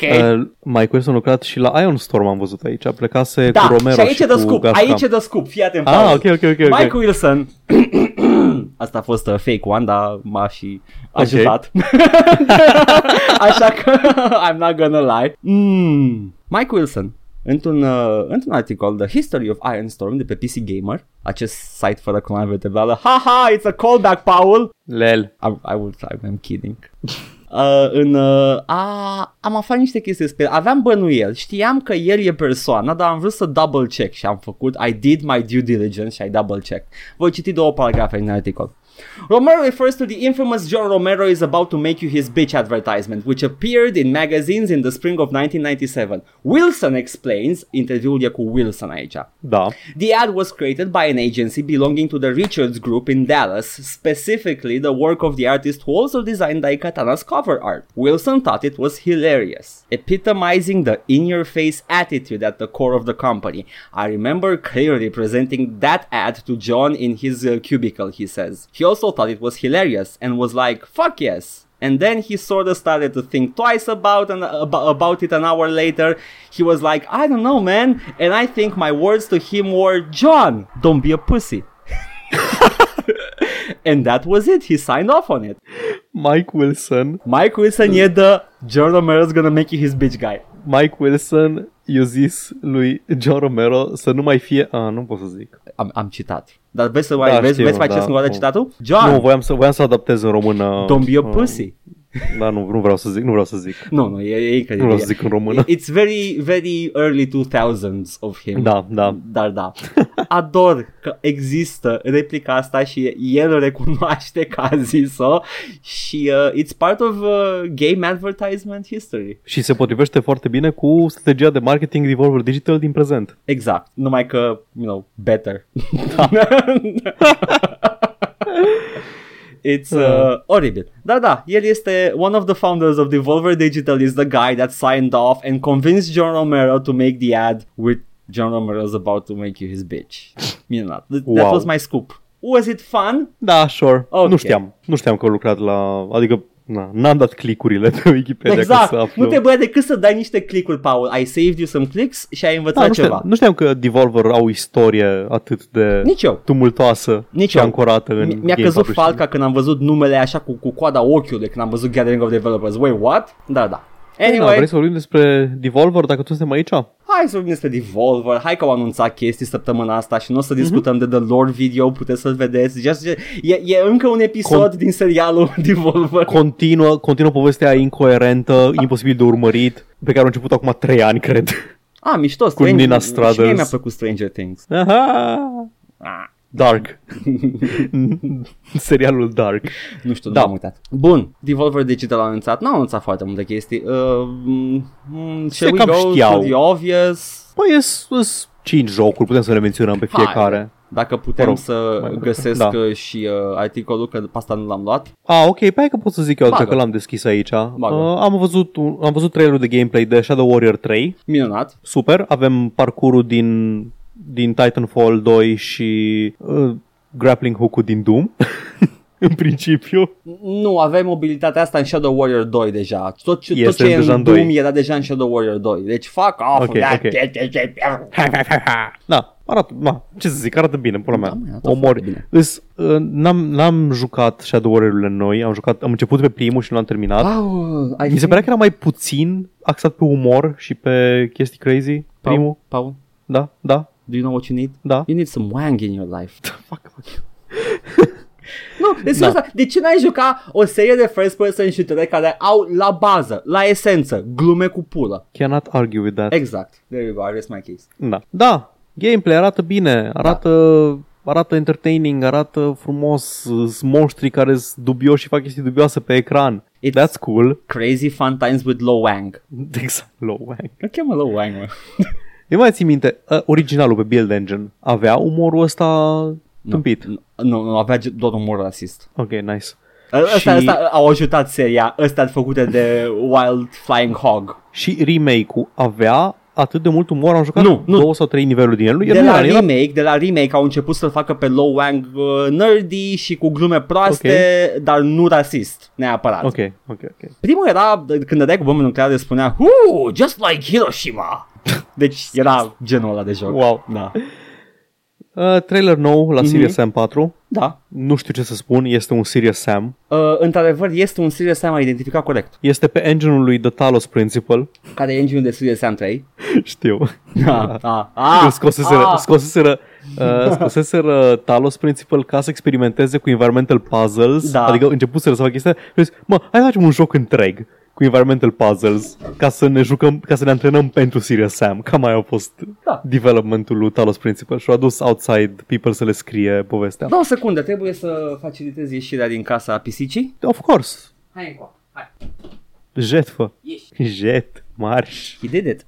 Jet. Acum scăstă ca un garguil pe geam. Ok, cool. There we go. Un garguil sau un grotesc? Un dăla păros. Un dăla. Așa. Foarte păros. Trailer nou la Carrion. Nu știu dacă am aflat ceva nou despre Carrion. Nu, dar am aflat că deja vrei să-l joci. Da, și că iese chiar acum, iese peste 10 zile data înregistrării, iese pe iulie 23. Da. Trailer nou pentru Fall Guys, un Battle Royale / Lemmings cu omuleți drăguți care se împing și se îmbrâncesc. Are ca ethos American Gladiators, numai că e mult mai drăguț. Da, da. Yeah, okay. 4 august și el. Da. Olija. No idea, man. Olia. Da, ăsta e un platformer side-scroller pixelat japonez cu un samurai. Arată interesant, au niște boss battles care arată mișto, dar vreau să văd gameplay pe bune. Pare că știu cam ce vrea să facă și cam ce o să fie. Nu cred că aș vrea neapărat gameplay, dar trebuie să fiu in the right mood să-l joc. Știi cum arată? Arată ca și ca Kingdom? Cam așa. În materie de stil. Da. De pixel art. Chunky pixels, nu neapărat pixel art în general. Da. Am mai văzut, nu sunt în articolul ăsta menționate, dar am mai văzut un trailer la Weird West în care vorbește în accentul lui francezesc Rafael Colantonio despre cum urmează să fie Weird West-ul. Îl descrie ca pe un action RPG, dar care are elemente de persistență a alegerilor pe care le faci. Poți să omori personaje și personajele au prieteni care vor să răzbune pe tine. E o chestie asta emergentă de storytelling procedural. L-au și descris ca fiind un, un immersive sim, l-au descris ca un chestii. Vedem. Și mai fost un joc și am uitat cum se numește. Cred că poți să te ajut eu cu chestia asta. Te rog. Da, îi spune Devolver Land Expo. Nu mă. Era unul l-am uitat de acolo, dar nu o să vorbim despre Devolver Land Expo până mă uit eu. Au, ca și anul trecut, au făcut o mică chestie, a little thing, you know, au făcut un joc în care este o expoziție virtuală care a fost cancelled și te plimbi pe acolo și e totul foarte dezolant și distopic și trebuie să te furișezi ca să ghici ce, să vezi trailerele. Să te bagi în booths, să te uiți la trailere. Și ai achievement-ul pentru intrat în booth și are și niște collectibles care sunt unannounced games și le-am colecționat pe toate. I don't even know, man. Dacă l-a colecționat cineva să-mi spune și mie. Eu am completat un nimica, doar zice că ai luat toate tokenele pentru unannounced game 2. Okay. Dar nu-i nimica. Te-or mințit. Nu că mă așteptam că nu o să fie nimica. I called their bluff. Că mi se pare că 3 din 4 cam la majoritatea și eram I'm not gonna bother with this, it's nice. Dar nu e prima oară când Wild Flying Hog sau Flying Wild Hog, am uitat cum se numesc ăștia. Nu e prima oară când fac un joc gratis ca să promoveze un joc pe care îl scot. Dacă mai ține minte cineva la Bulletstorm, arcade-ul ăla. Nu, la Bulletstorm, înainte să-l scoată, au scos un joc care își putea joc de Call of Duty, dacă mai știi. Sau nu mai țin minte, era un joculeț. Căutați la ei pe Wikipedia, trebuie să apară undeva acolo. Și era o parodie de asta de modern shooters care văd că a rămas la fel de fresh ca astăzi, Jesus, cu you have to walk, press W to walk heroically, chestii de genul ăsta. Nice. Stuff like that. Caut acum că disperatul. Nu cred că mai era nimic. Playthrough. Măi, eu țin minte că mai era, uite, e ceva Bound, stai. Scalebound. Ia ceva. Nu, mă. Blightbound? Chiar nu mă duc aminte. Serios, dacă mă duc aminte de ceva. Stai să pornească omul ăsta trailerul. Da, mă, e ăla. E un co-op 3, un beat-em-up co-op. Gen Streets of Rage, maxim 3 jucători parcă, cu clase de eroi fantasy RPG. Știu. Castle și Crashers, desenat. Da, exact. Așa, ăsta era. Cred că de-aia nu l-am ținut minte că I've seen that game before. Știu. Am uitat iară la Olija și arată interesant, Știi ce? Dacă ar avea curaj, you cowards, bring am uitat cum se numește pe PC ăla cu Jesus Christ, de ce mă bag în chestia asta fără să mă pregătesc înainte? Dragon's Glory ceva. Dragon's Crown? Dragon's Crown ăla. Ăla cu țâțele. Da, și cu coapsele, Paul, cu coapsele. Dar erau și țâțe. Considerabile. Erau suficient de notabile cât să spun ăla cu țâțele. Da, dacă erai magic user, dar se pare că acolo stă mana. Este rezervoarele de mana ale naturii. Dar la barbariță sunt coapsele, acolo stă Stanton. Da. There we go. Uite acum iar la Dragon's Crown. Da, se traducă pe PC. Mi se pare că sunt studioul care au făcut și Muramasa, care nu o plâng, adică e jucabil pe PC, dar nu e oficial pe PC și aș vrea și Muramasa să fie, doar pentru că e un joc foarte bun, none of that creepy shit. Muramasa? Yeah, got it. Dar da, este, ar merge pe PC. Come on guys, că văd că puneți chestii vechi pe PC. Why not this? Bun, am vorbit despre Devolver Digital lore dump expo. which was nice. Și la fel de incoerent ca m-aș să iau Netflix de la actuală. Hey, eu. No, kidding. Măcar mă uit pe Netflix. Ok, so, hai să zic repede știrile mele și probabil că o să vorbim după aia și despre The Other Expo, care s-a întâmplat săptămâna asta. Da. Spune că pentru Mateia asta, Sims is getting a reality show. Și titlul de pe cutacul e Because Why Not? Continuăm rubrica Edgar, te rog frumos, te-am rugat să te oprești. De ce faci asta în continuare? Nu. Acest tren nu se oprește pentru nimeni. Ciu, motherfucker. Am citit despre ce e vorba. Da. Se numește... Ai altceva la tine în cap când auzi prima oară. Da, te gândești că îi pune pe niște oameni să stea într-o cameră, le fură ușile și după aia cine se cacă primul pe el pierde. Da, exact. Big Brother. Exact. Cu tortură. E Cube meets Big Brother. Cam așa mă gândeam, știi? Măcar dacă tot, why not make it fun in my head? Dar nu. Da. Se numește... Dar ce este de fapt? E Sims Park se numește și este o coproducție, mi se pare că... Aveam aici TBS și BuzzFeed Multiplayer. Este un web show... Cred că apare și la televizor, dar o să fie disponibil și pe net. Nu știu dacă doar pe YouTube Red sau pe YouTube normal. Mai există YouTube Red? I don't even know. Există YouTube Premium. YouTube Premium, posibil. Deci da. Se numește Premium acum. Tot aia. Ideea e că să fie un concurs de oameni care se joacă Sims, nu o să fie Sims The Show, o să fie just people playing Sims. Ceea ce... E oarecum interesant. Da, dar deja mă uit la YouTuber care fac chestia asta. E un e-sport. Am făcut e-sport din Sims. Și măcar că au niște criterii dubioase. Da, deci știi ce să fie? Da. Master Chef, doar că în loc să gătești, te joci Sims. Și după aia vine un căcănar care s-a jucat mult Sims la viața lui și începe să te critice că n-ai jucat Sims cum trebuie. Da. Că nu e interesantă povestea pe care o spui acolo. It's fucking garbage! It's fucking raw! Ceva de genul. Abia aștept. Acum abia aștept, I'm hyped for it. Paul, what did you do to me? Ideea e că... Gordon Ramsay's The Sims. Da. Gordon Ramsay's Sims.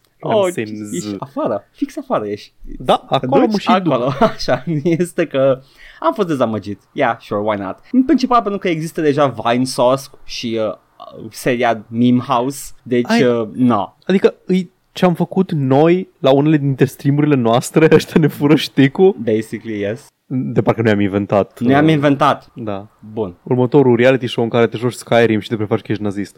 Nu, aia făcea Golden One, man. Ăla. Păi da. Nu, noi am inventat The Road Trip format. Dacă da. Cineva ne fură ăsta, putem să dăm judecată. It's true. Gata. Bun, să ne luăm avocații. Anyway, mai avem o știre despre Amazon, amână New World până în primăvara lui 2021, care este cunoscut ca anul nu al jocului, oficial. Da. Îs curios câtă lume o să mai fie interesată de MMO-uri până atunci? Îs curios câtă lume o să mai fie interesată de Amazon până atunci. Și asta. Sper. Ești foarte optimist. Mai știi când am zis eu că, uite, niște depuri mici în piața AAA, se duce pe pula industria AAA și încă se ține, au probleme grave în continuare, nu și-au revenit în totalitate de la depurile alea, dar se țin. Că au mult capital, se țin cu dinții, prin diverse mecanisme. Nu au capital că să stea în picioare un an, doi, deja. Da. Which is sad. Nu-ți pune speranțele în crash-ul Amazonului în anii următori? Nu, dar zic pe partea de gaming. Adică ce poate să ofere Amazon? Oricât de multe ore, în punctul ăsta lumea nu se duce la the well-designed game. Un MMO este un pilon de stabilitate în viața unui om care joacă MMO-uri, așa că o să rămână cu ăla pe care îl știe. Exact. Deci o să fie WoW, EVE sau ce mă să zic, mai joc că e amicii. Nu știu, Roblox. Fortnite, probabil. Fortnite, basically, yeah, ceva de genul. Da, Fortnite e altceva. Ok, so, whatever. Vorbim de MMO-ul New World, celălalt joc Amazon, care trebuia să apară până acum. Și zic că îl mai pun încă o dată, mai țin în beta și în testări ca să iasă un produs bun. You know, the usual bullshit, I'm not gonna read it. Dar s-au speriat cu celălalt joc Amazon și acum îl pun și pe ăsta pe pauză, basically. I guess, dacă ar fi să ghicesc. S-a mai întâmplat ceva. Noaptea ca hoții, Paul. Infinity Ward a scos gestul de OK din Call of Duty Modern Warfare și Warzone. Am văzut titlul și m-a tentat să dau click să văd comentariile și am decis să nu, nici măcar m-am dat comentarii, Paul. Mi s-a părut știrea reprezentativă pentru ce face industria cu privire la chestia asta. Pentru cine are creier normal și nu își petrece tot timpul din lume pe internet, the OK sign, ăla cu arătătorul și degetul mare, the A-OK sign. Da, te-ai degete așa care stau așa. Da. A început să fie preluat de diversi naziști ca dog whistle. Că, haha, arată ca un WP, white power. Și a început să zică când erau acuzați că îl folosesc ca simbol, ca hate symbol și ca dog whistle, că nu, că sunt nebuni liberali, sunt trigger, dar acum se ofensează de la emoji-uri, ha. După aceea începe să folosească Richard Spencer, liderul alt-right din sate, începe să folosească ăla care o tras în, omorât nu știu câte zeci de oameni în moscheea din Christchurch din Noua Zeelandă și l-a făcut semnul ăsta când era în cătușe la tribunal, etc. Adică sunt o grămadă de poze cu naziști făcând chestia asta, în momentul în care, indiferent că o pornit ca glumă pe 4chan sau nu, acum este folosit foarte mult în scopul ăsta. Și dacă multă lume face asta ca glumă într-un joc, se confundă cu aia care o fac neironic. Nici măcar atâta, că asta n-a fost prompted de nimic. N-a fost de nimic. Pur și simplu l-au scos ei pentru că vine ca și răspuns la un tweet de la Infinity Ward, care este în detaliu mai mult. A fost înainte de a scoate gestul din joc. Deci a venit mai întâi tweet-ul: "There is no place for racist content in our game. This is an effort we began with launch. No, we didn't. I mean, clearly didn't. And we need to do a better job. We're issuing thousands of daily bans of racist and hate-oriented names, but we know we have to do more, and we are. Adding additional resources to monitor and ID racist content, adding additional in-game reporting systems to increase the number of bans by hour." Mă întreb dacă plătești și mai bine oamenii care se ocupă de asta, o întrebare. "Adding filters and greater restrictions on name changes, evaluating in-game improvements to make it easier to report offensive, increasing permanent bans to root out repeat offenders." Nu sunt neapărat măsurele, Paul. Adică I'm not gonna bitch about it. Sunt vitale pentru orice joc online, mai ales de genul ăsta cu shootere în care se bagă toți edgelords-ii. Banat oameni cu nume rasist, absolut, complet de acord, on board with that. Scos ăsta de emoji e așa, și eu am mai folosit emoji-ul ăla, neironic, în scopul lui bine definit de sau când faci fața aia în combinație cu de ok, s-a încânat de parcă foarte bine. Da. Dacă te apuci să reacționezi la chestiile astea, tot ce faci e să lași dubioșii de pe internet să dicteze chestiile care te deranjează. Pentru că dacă dispare ok sign-ul, o să scoată unul nou. Băi, I'm not gonna go by that path. Dă-i-mă asta, fie în care e faza. Ideea este că de OK Inside, dacă nu mă înșel, este pe lista de offensive symbols la poverty. Cred că la ADL. Okay. ADL sau Southern Poverty l-au pus pe lista de hate symbols. Da, pentru că o deveni folosit așa. Da, ideea e că emoji-ul cu lapte era folosit la fel, știi că lapte e alb. Da. Și nu-i oprește nimeni să folosească orice, cum l-a folosit pe Pepe, broasca. A fost de cremui Pepe, Pepe's Watch. Da, știu, dar ideea e că nu contribuie la nimic să scoți emoji-ul de acolo. O să facă altceva, o să găsească alt mod să se exprime. La un moment dat o să înceapă să zică că emoji-ul ăla ăla cu lacrimi de râs îi... Știi ce, Paul? Știi ce? I'm gonna take a hard stance here și let them fucking try take every fucking emoji they want.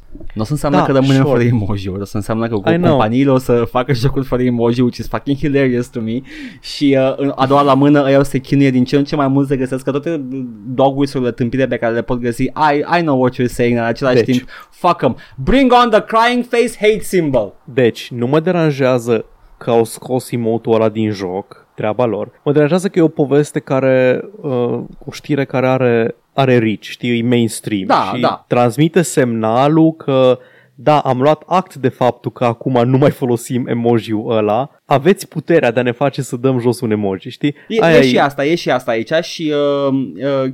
Și nu spun că pierdem ceva de valoare, doar că e așa, e o risipă de resurse să tot reacționezi la toate chestiile de genul ăsta. Sper că dintre chestia asta, personalul care se va ocupa de noua infrastructură de banat să fie plătită ok, că o să lucreze clar mai mult și ceea ce probabil că nu se întâmplă, let's face it. O să fie probabil overtime. Chestia cu banat nume rasiste, absolut, stau on board. Aia asta cu emoji-ul, în primul rând, nici măcar n-am menționat, că l-au scos, pur și simplu au postat chestia aia pe Twitter și după aia, bă, că a dispărut din joc. Văzusem un tweet cu cineva care a spus că... Iară, nu, de ce? Nu, te-am pierdut, ok, nu. Ok, am auzit metalic doar, ok. Văzusem un tweet cu unul care a spus că am cumpărat jocul doar pentru acel emoji, I want my money back now. It's like, so stupid. Am râs, not gonna lie, am râs. Probabil că era un edgelord. Nu părea să fie rasist, m-am uitat. Iar te-a întrerupt. Și eu te pierd, Paul, e o problemă la Discord. Acum te aud iară. Da, e o problemă la Discord, și eu te pierd și eu te... Da, văd că e cu roșu. Da. La tine, la mine e verde, ok, înseamnă că... Nu, făcea doar, așa, deep, cu roșu, sper să fie ok. Bun, ok, so, asta a fost cu the OK sign, such as it is, just un gest ăsta impotent de la big corporation să facă ceva. Yes, dă un semnal că it can change because of edgelords și... Băi, vreau să ajungă la un cel mai tâmpit gest posibil, să-și-l păsteze pe ăla ca și hate symbol și să rămână cu ăla. Hang loose. Exact, there we go, cu ăla degetul mare și degetul mic întinsă. Exact, ăla să fie their hate symbol și, singurul simbol nazi. Și like, să fie în cărțile de istorie. Păi prin 2055 toți naziștii își dădeau telefon cu degetele. Și era, yo! Sunt nazist, amicul meu Edgar, stai să-ți semnalizez semnalul un secret. Vânătă, niveliță, piersică, da. stropi. Da, aia vreau și e ok. Ar fi super. Dă-i măsa și dă-i măsa și pe Call of Duty. Free Raven, please. Call of Duty. No. Sony investește 250 de milioane în Epic Games. Oh, ups! Curios. Fier, am uitat atent la știrea asta și am dat scurs până la final. Și hai să facem abstracție de ce a făcut Tim Sweeney în săptămânile precedente, anterioare. Nu pot, dar ok. Nu, pentru un moment. O să revenim puternic la el. Dar doar acum.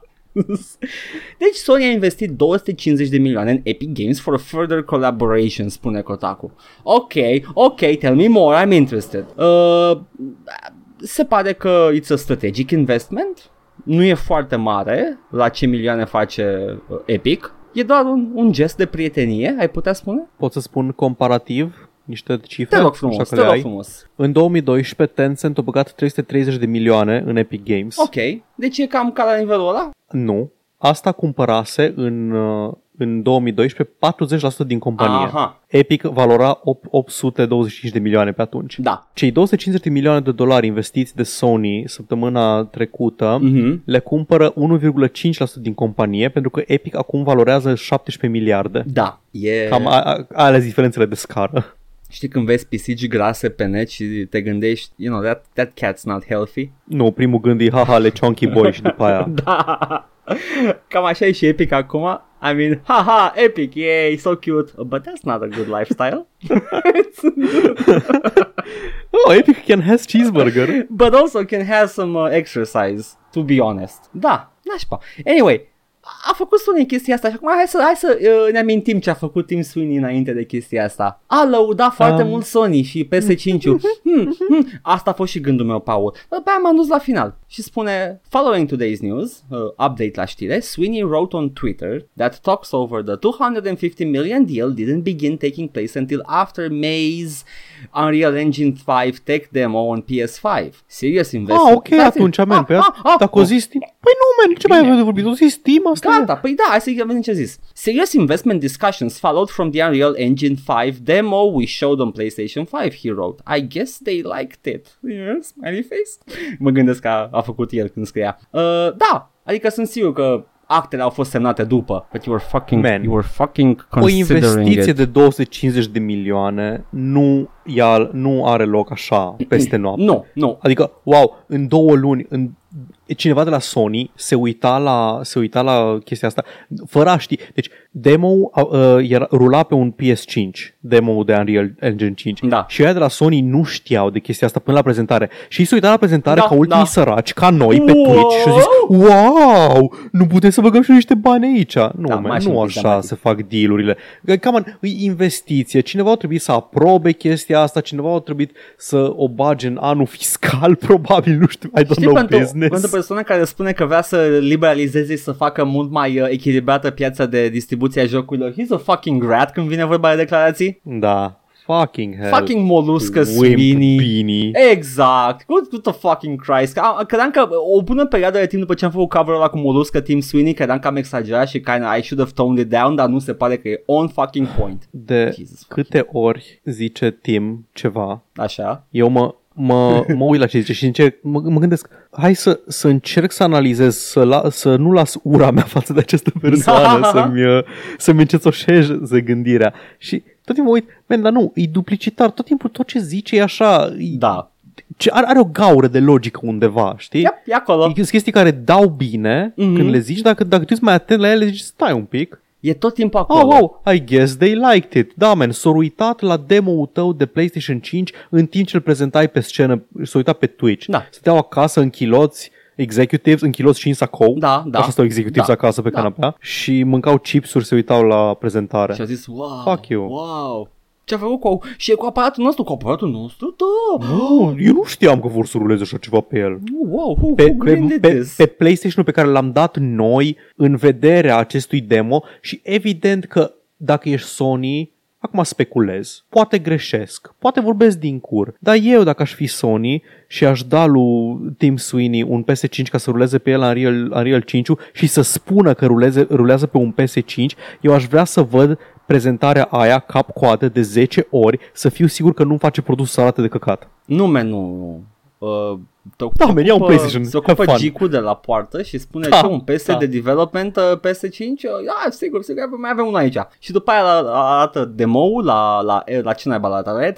Nu la E3. Nu, înainte au fost o chestie. L-au arătat și a fost de căcat și după aia Sony a spus vreau să investez, dar acum nu voi mai investi pentru că that's how things go at that level.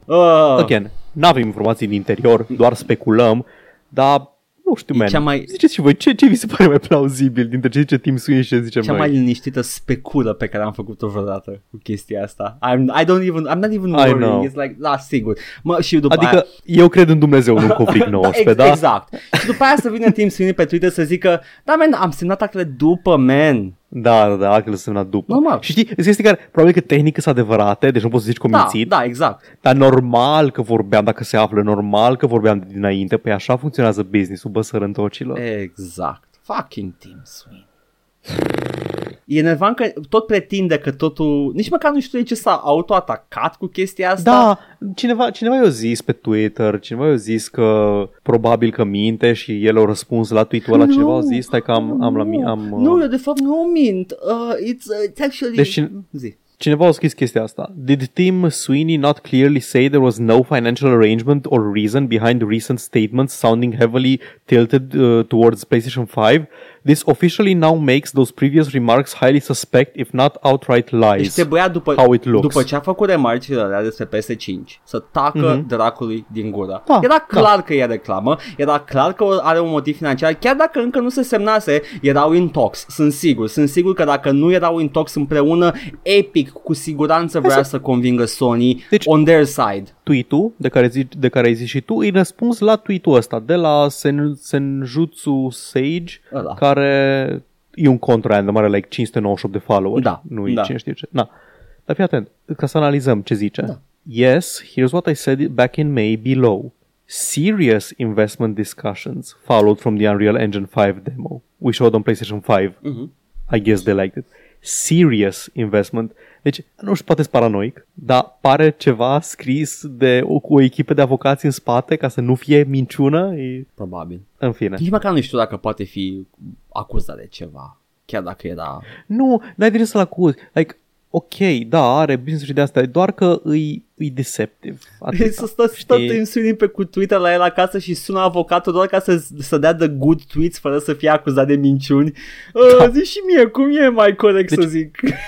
Nu mă deranjează că eu lins în curpește de la Sony cu PS5-ul, dar mă deranjează că o bună parte din presă a fost dedicată declarațiilor respective, că erau știri, adică declarațiile CEO-ului Epic despre PS5 sunt relevante pentru știri și când le raportez și vorbesc despre ele, fără a avea contextul ăsta în spate... e așa, e o chestie dubioasă, mai ales când se află chestii din astea ulterior și nu mai știi ce să crezi. Da, plus că toată chestia, despre Covrig 19. Toată chestia asta a fost dată, cum ai zis tu prin presă, prezentată ca fiind inside scoop despre performanța lui PS5, nu că, exact. Oh, it's that just Team Sony doing a commercial for PS5. Da, na, e... Whatever. Ethics in games journalism, we're bringing it back. Oh, da, da, mă bucur că we had the Gamergate real talk data trecută la ultimul Gamergate. Oh, good job, Kotaku in action. Și numai căcat mai erau. Deci ăștia care sunt disperați cu the ethics in games journalism sunt primii care sar să lingă în cur companiile mari când arată grafici bune. Nici nu vreau să mă enervez acum pe tema asta. Nu. Nici nu. Da, ai dreptate. Ai dreptate. That is the... Trist. Anyway, i-am terminat. Zi-mi tu, Paul. Zi-mi tu. Mai am și eu niște știri financiare. Oh, îmi placă-le. O să trecem relativ repede prin ea, nu cred că avem foarte mult de stat. Microsoft aparent este interesat să cumpere Warner Brothers Interactive. Wow. Adică tot studioul de gaming al Warner Brothers. Ah, m-a speriat. Și inițial, nu, deci Interactive da. Studioul de gaming. Da.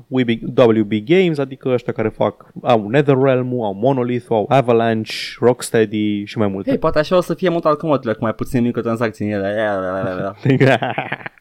Da, AT&T-ul se gândește să vândă studioul. Te-ai putea gândi ce pula mea de treabă are AT&T cu asta. Nu știu exact. AT&T în 2008 și-a cumpărat Time Warner și Time Warner este compania care deține Warner Bros. Știu exact ce treabă are AT&T-ul.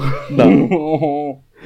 Da. Deci vor să-l vândă. Mai sunt interesați aparent și EA și Activision și Take-Two de Warner Brothers Interactive. Mm-hmm. Nu vreau să comenteze nici AT&T, nici nimeni din cei implicați, dar... apăruseră niște documente în presă or something de asta, știi, filings și căcaturi, nu mă pricep, sunt sărac, nu știu din astea. The big stuff. Da, ideea e că aparent AT&T vrea să vândă cu aproximativ 4 miliarde studio, adică 2 moianguri. Da.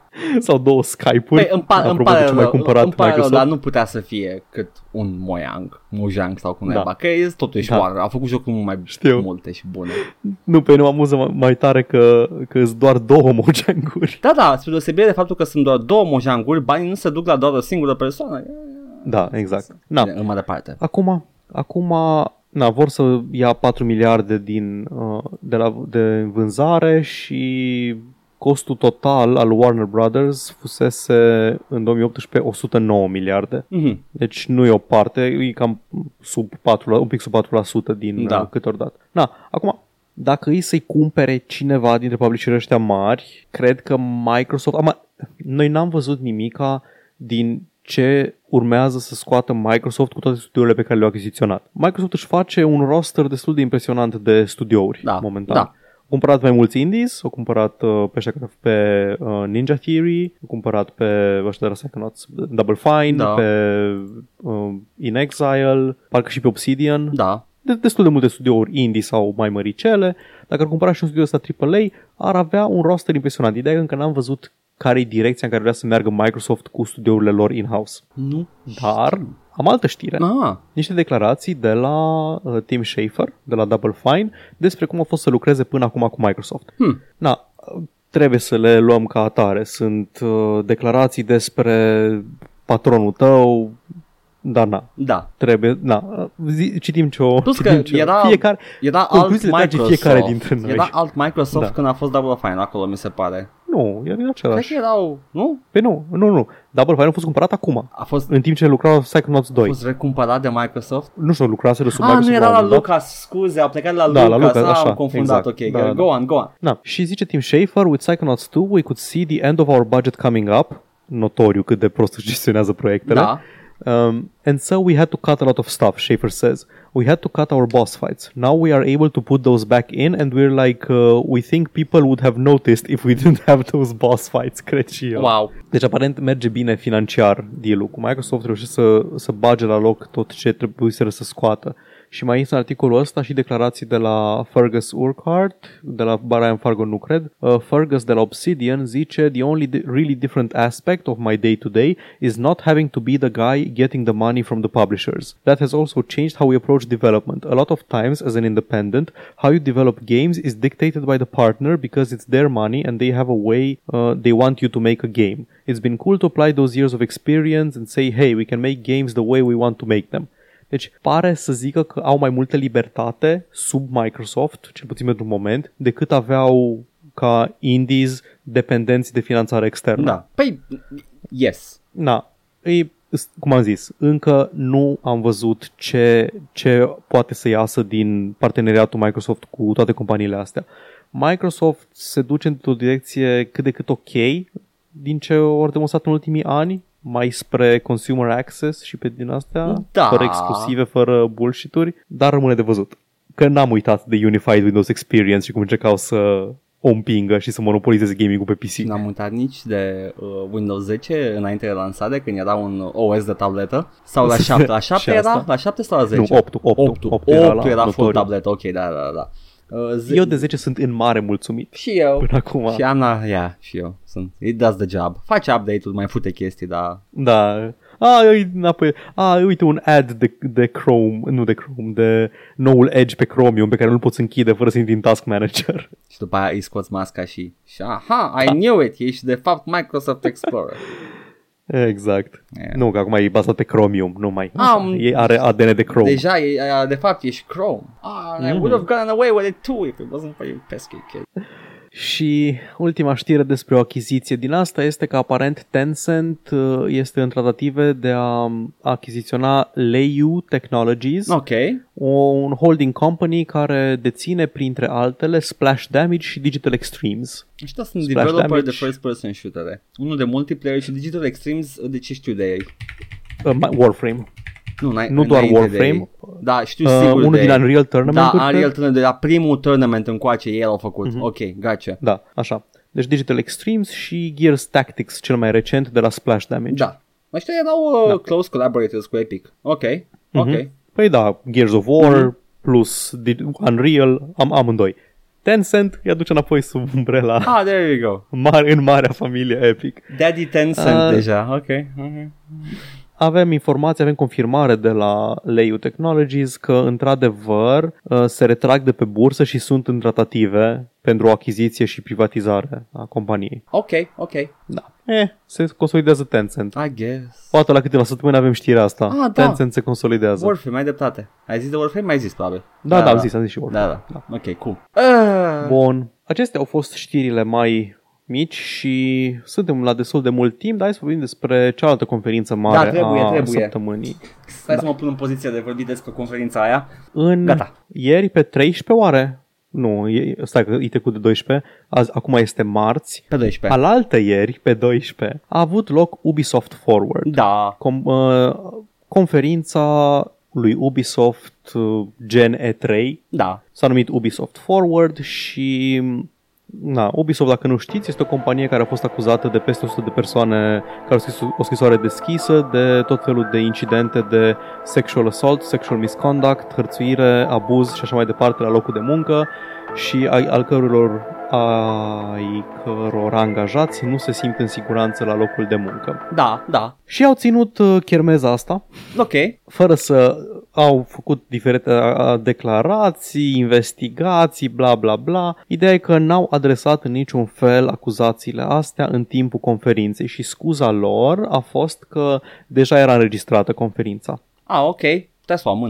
O scris asta pe Twitter. Ubisoft Forward comes during a time of big internal change. Because of all the content has been pre-recorded, we wanted to recognize that the issues we're currently dealing with won't be addressed directly in the show. We still have significant work to do and are committed to this process. We will provide more updates soon. Asta schimbă totul. Asta nu este un text pe Twitter, este o poză. Da. Știți ce face poza? Ce face? Nu poate fi căutată. Când scrii Ubisoft Forward pe Twitter să afli informații, nu-ți apare și poza asta. Nu au folosit hashtag Ubisoft Forward ca să promoveze poza asta. Nu? Dar legătură cu... Că nu vor să le strici party-ul Că, na, totuși, aparent au o cultură a chefurilor foarte toxică în cadrul companiei și se întâmplă să rezulte în condiții toxice de lucru pentru colegele lor. Ah. Dar nu despre asta e vorba, Edgar, nu despre asta. Noi avem podcastul ăsta de gaming și vrem să vorbim despre ce jocuri ne-au arătat Ubisoft. Aștepte mult timp, Paul, niște chestii cu sexual misconduct. Zi-mi jocurile! Uite, Far Cry 6, ai văzut Far Cry 6? Far Cry 6, wow, o să-mi pușc și o să colecționez turnulețe de control.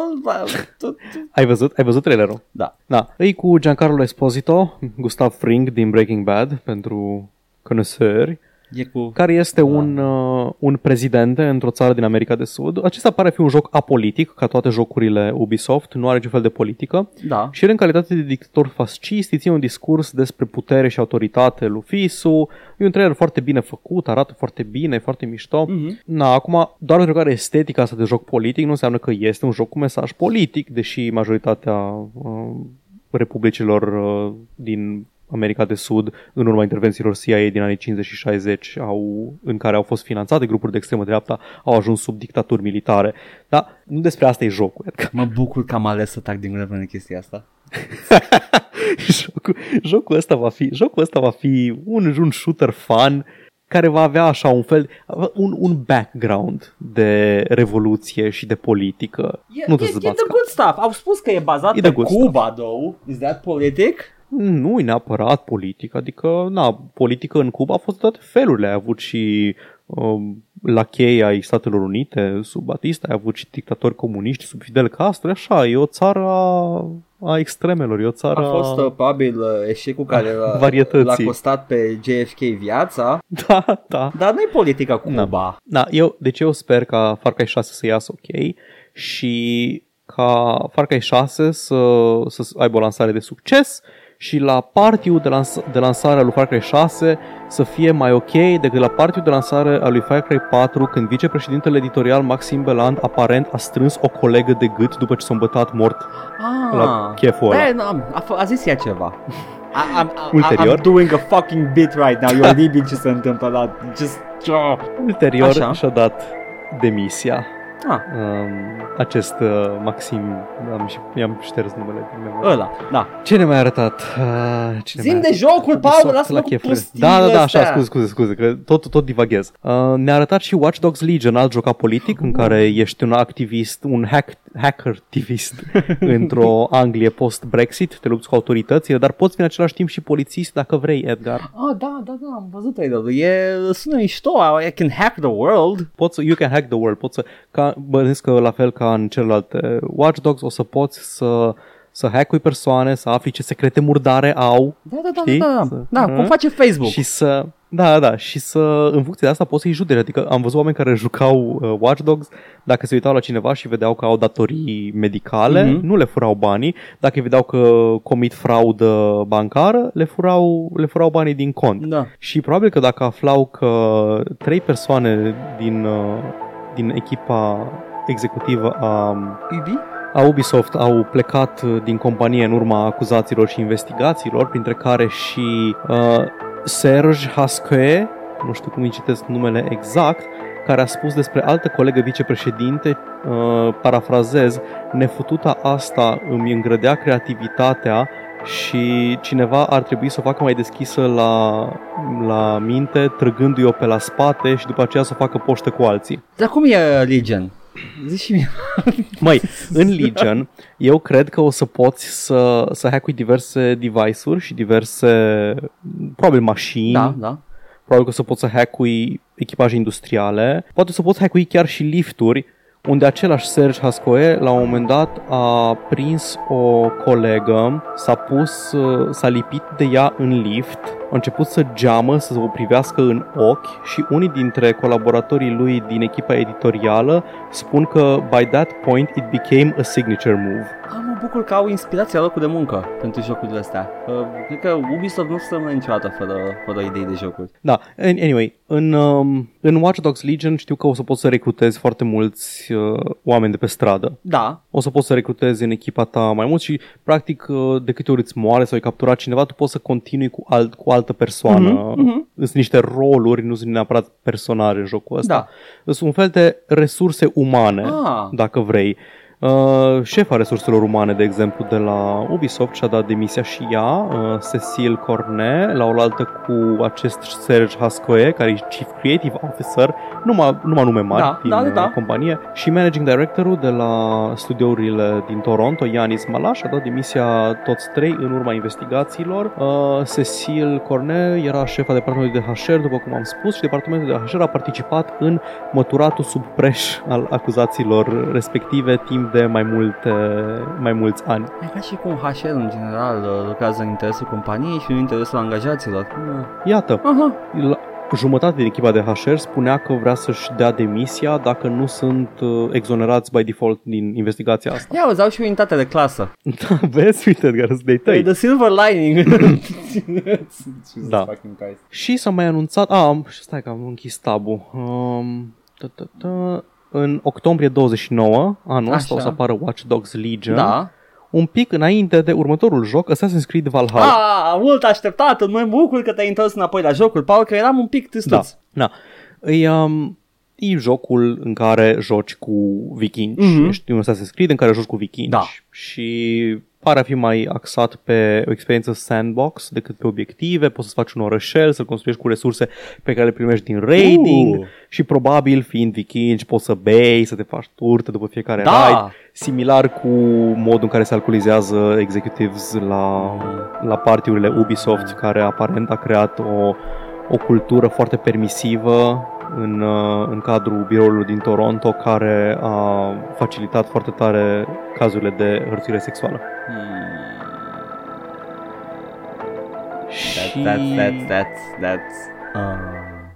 Poți să tragi cu arcul, să dai cu barca, să fii Marcu.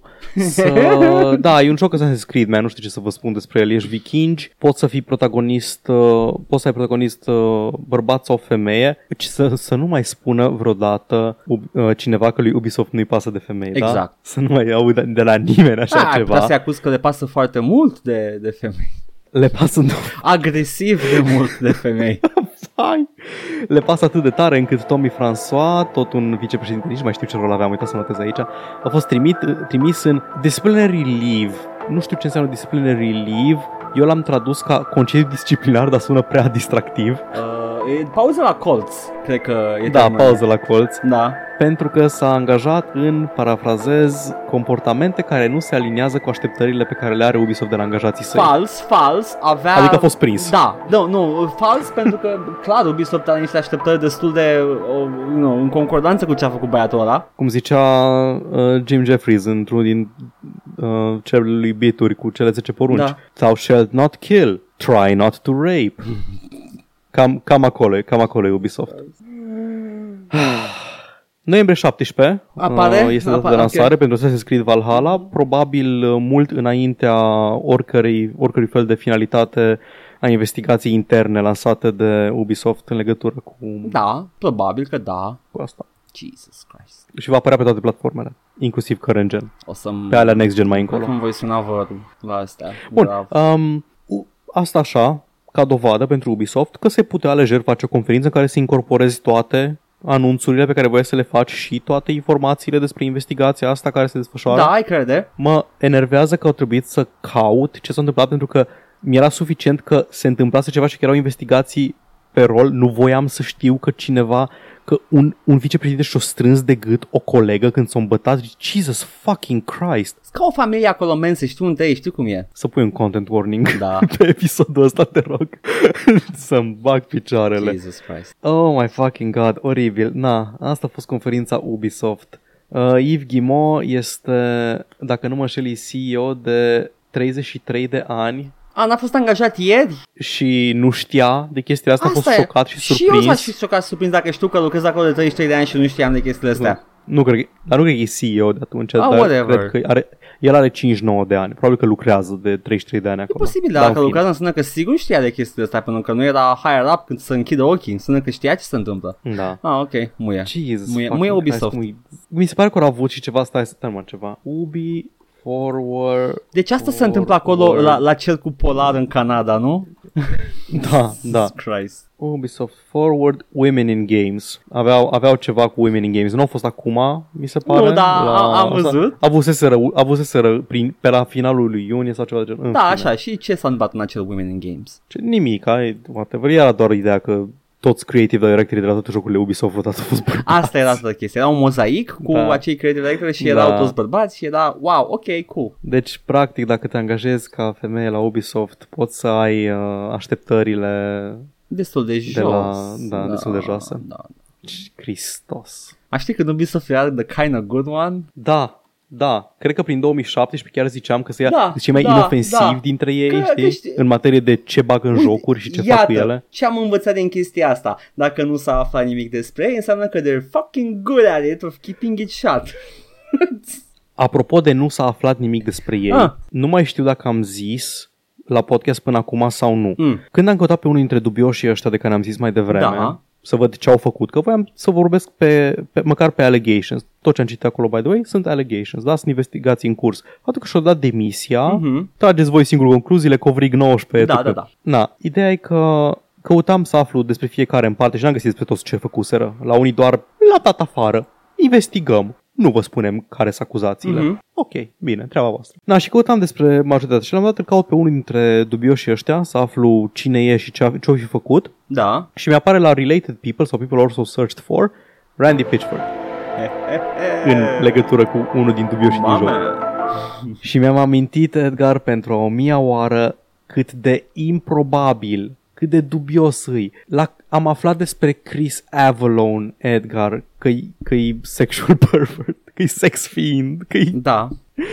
Am aflat despre Chris Avalon, am aflat despre Warren Ellis, am și ieșit din sfera jocurilor, am aflat despre ăștia toți de la Ubisoft. Comunitatea de Smash Bros aparent e plină de dubioși din ăștia. Nici n-am vorbit despre Smash Bros pentru că nu știu scena de fighting și de e-sports. Dar era și acolo. Man, faptul că încă n-a zis nimeni nimica despre Randy Pitchford mi se pare miraculos. Randy Pitchford are acuzații aduse asupra lui în absolut toate domeniile posibile. Faptul că nimeni, niciuna dintre angajatele Gearbox, nimeni, omul care a uitat un stick cu porn, barely legal.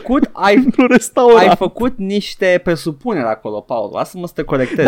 Da, ai presupus că există angajate Gearbox una la mână, a doua la mână. Maybe he's just, you know, adică e o persoană de căcat, dar...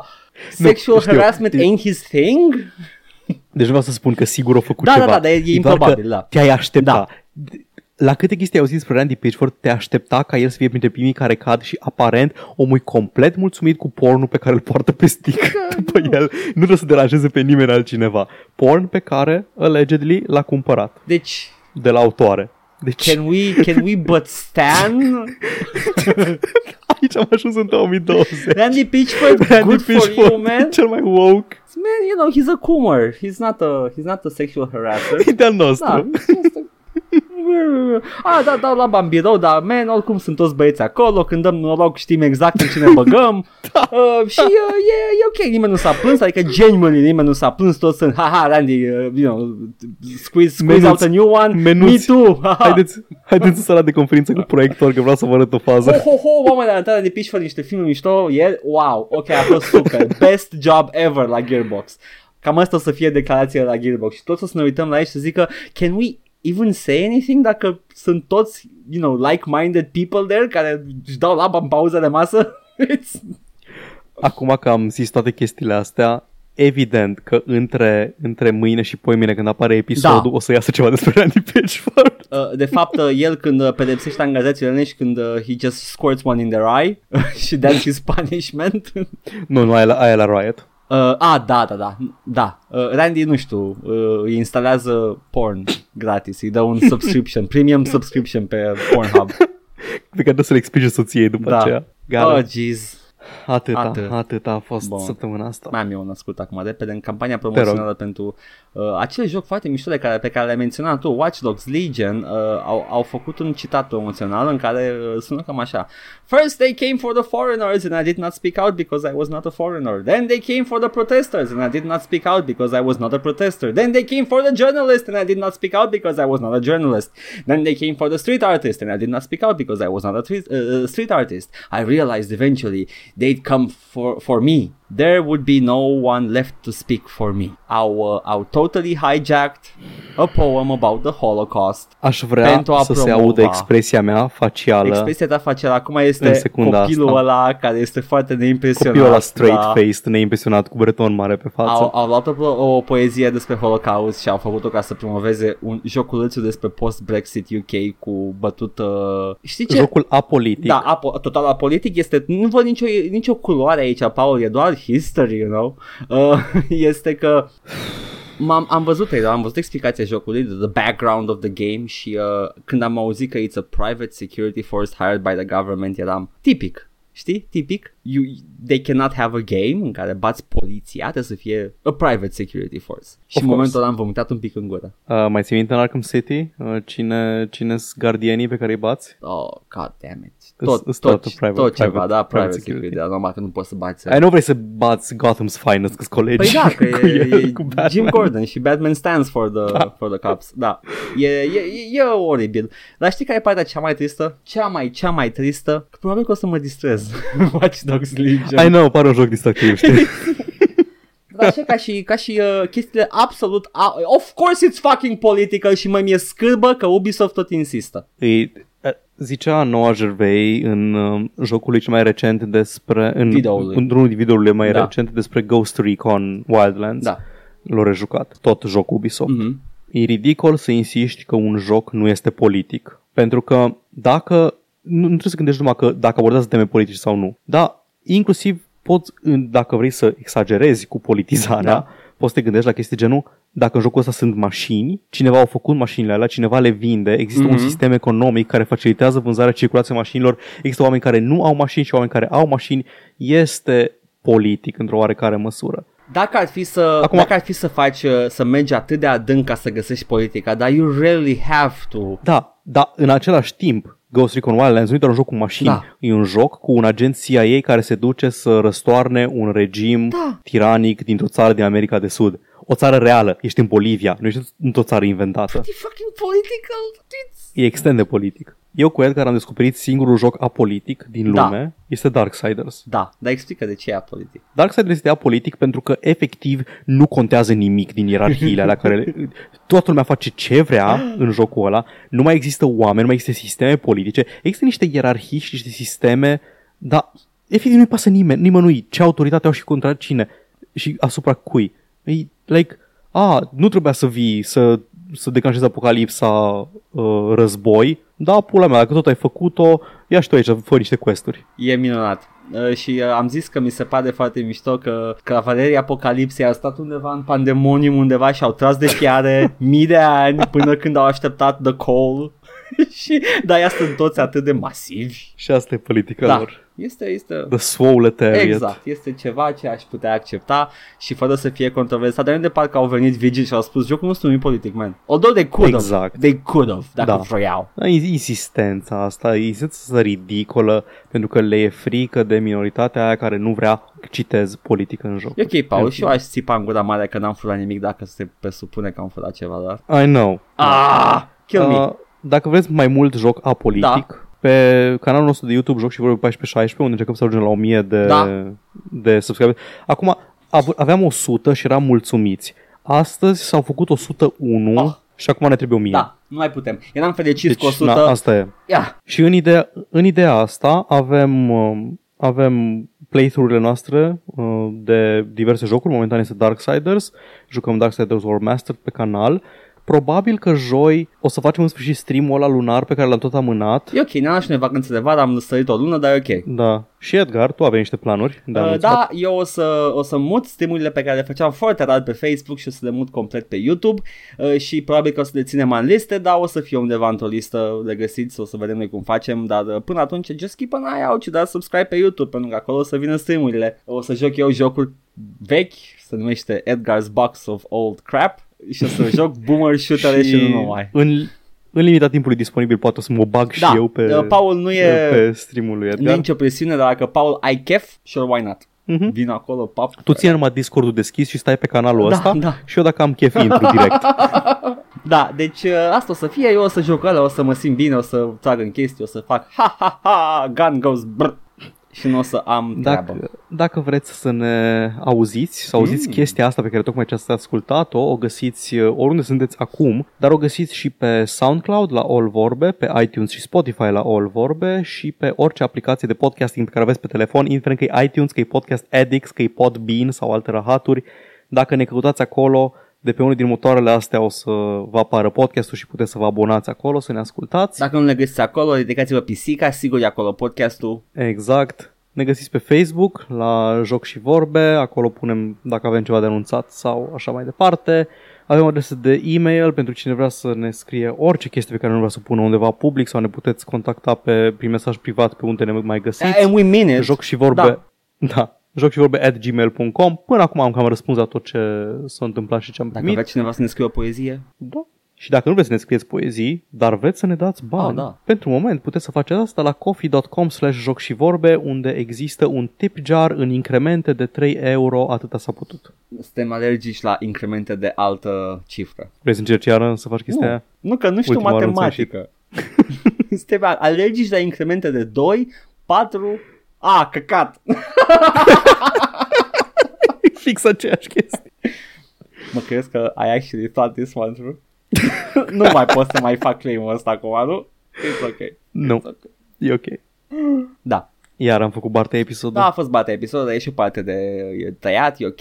Da, nu s-audă lumea niciodată partea aia. Da. Și da... Eu mă voi reîntoarce la Resident Evil 2 pentru că este un joc care îmi place mult. Poate să bagi chestii ciudate în alte chestii ciudate. Să bați zombie sau să fugi de zombie. Like a fucking coward. Yes. Eu o să mă întorc și eu la alte chestii. Și I'm looking forward to editing this. Și până săptămâna viitoare, Ubisoft is gross, dar și ceilalți sunt gross. Și I don't know what to do. No ethical consumption whatsoever. Yay. Decât dacă e Devolver. Până acum Devolver e clean. Hai să ne băgăm toți banii pe Devolver. Până acum. Shit. Eu am fost Edgar. Eu am fost Paul. Bye. Ciao.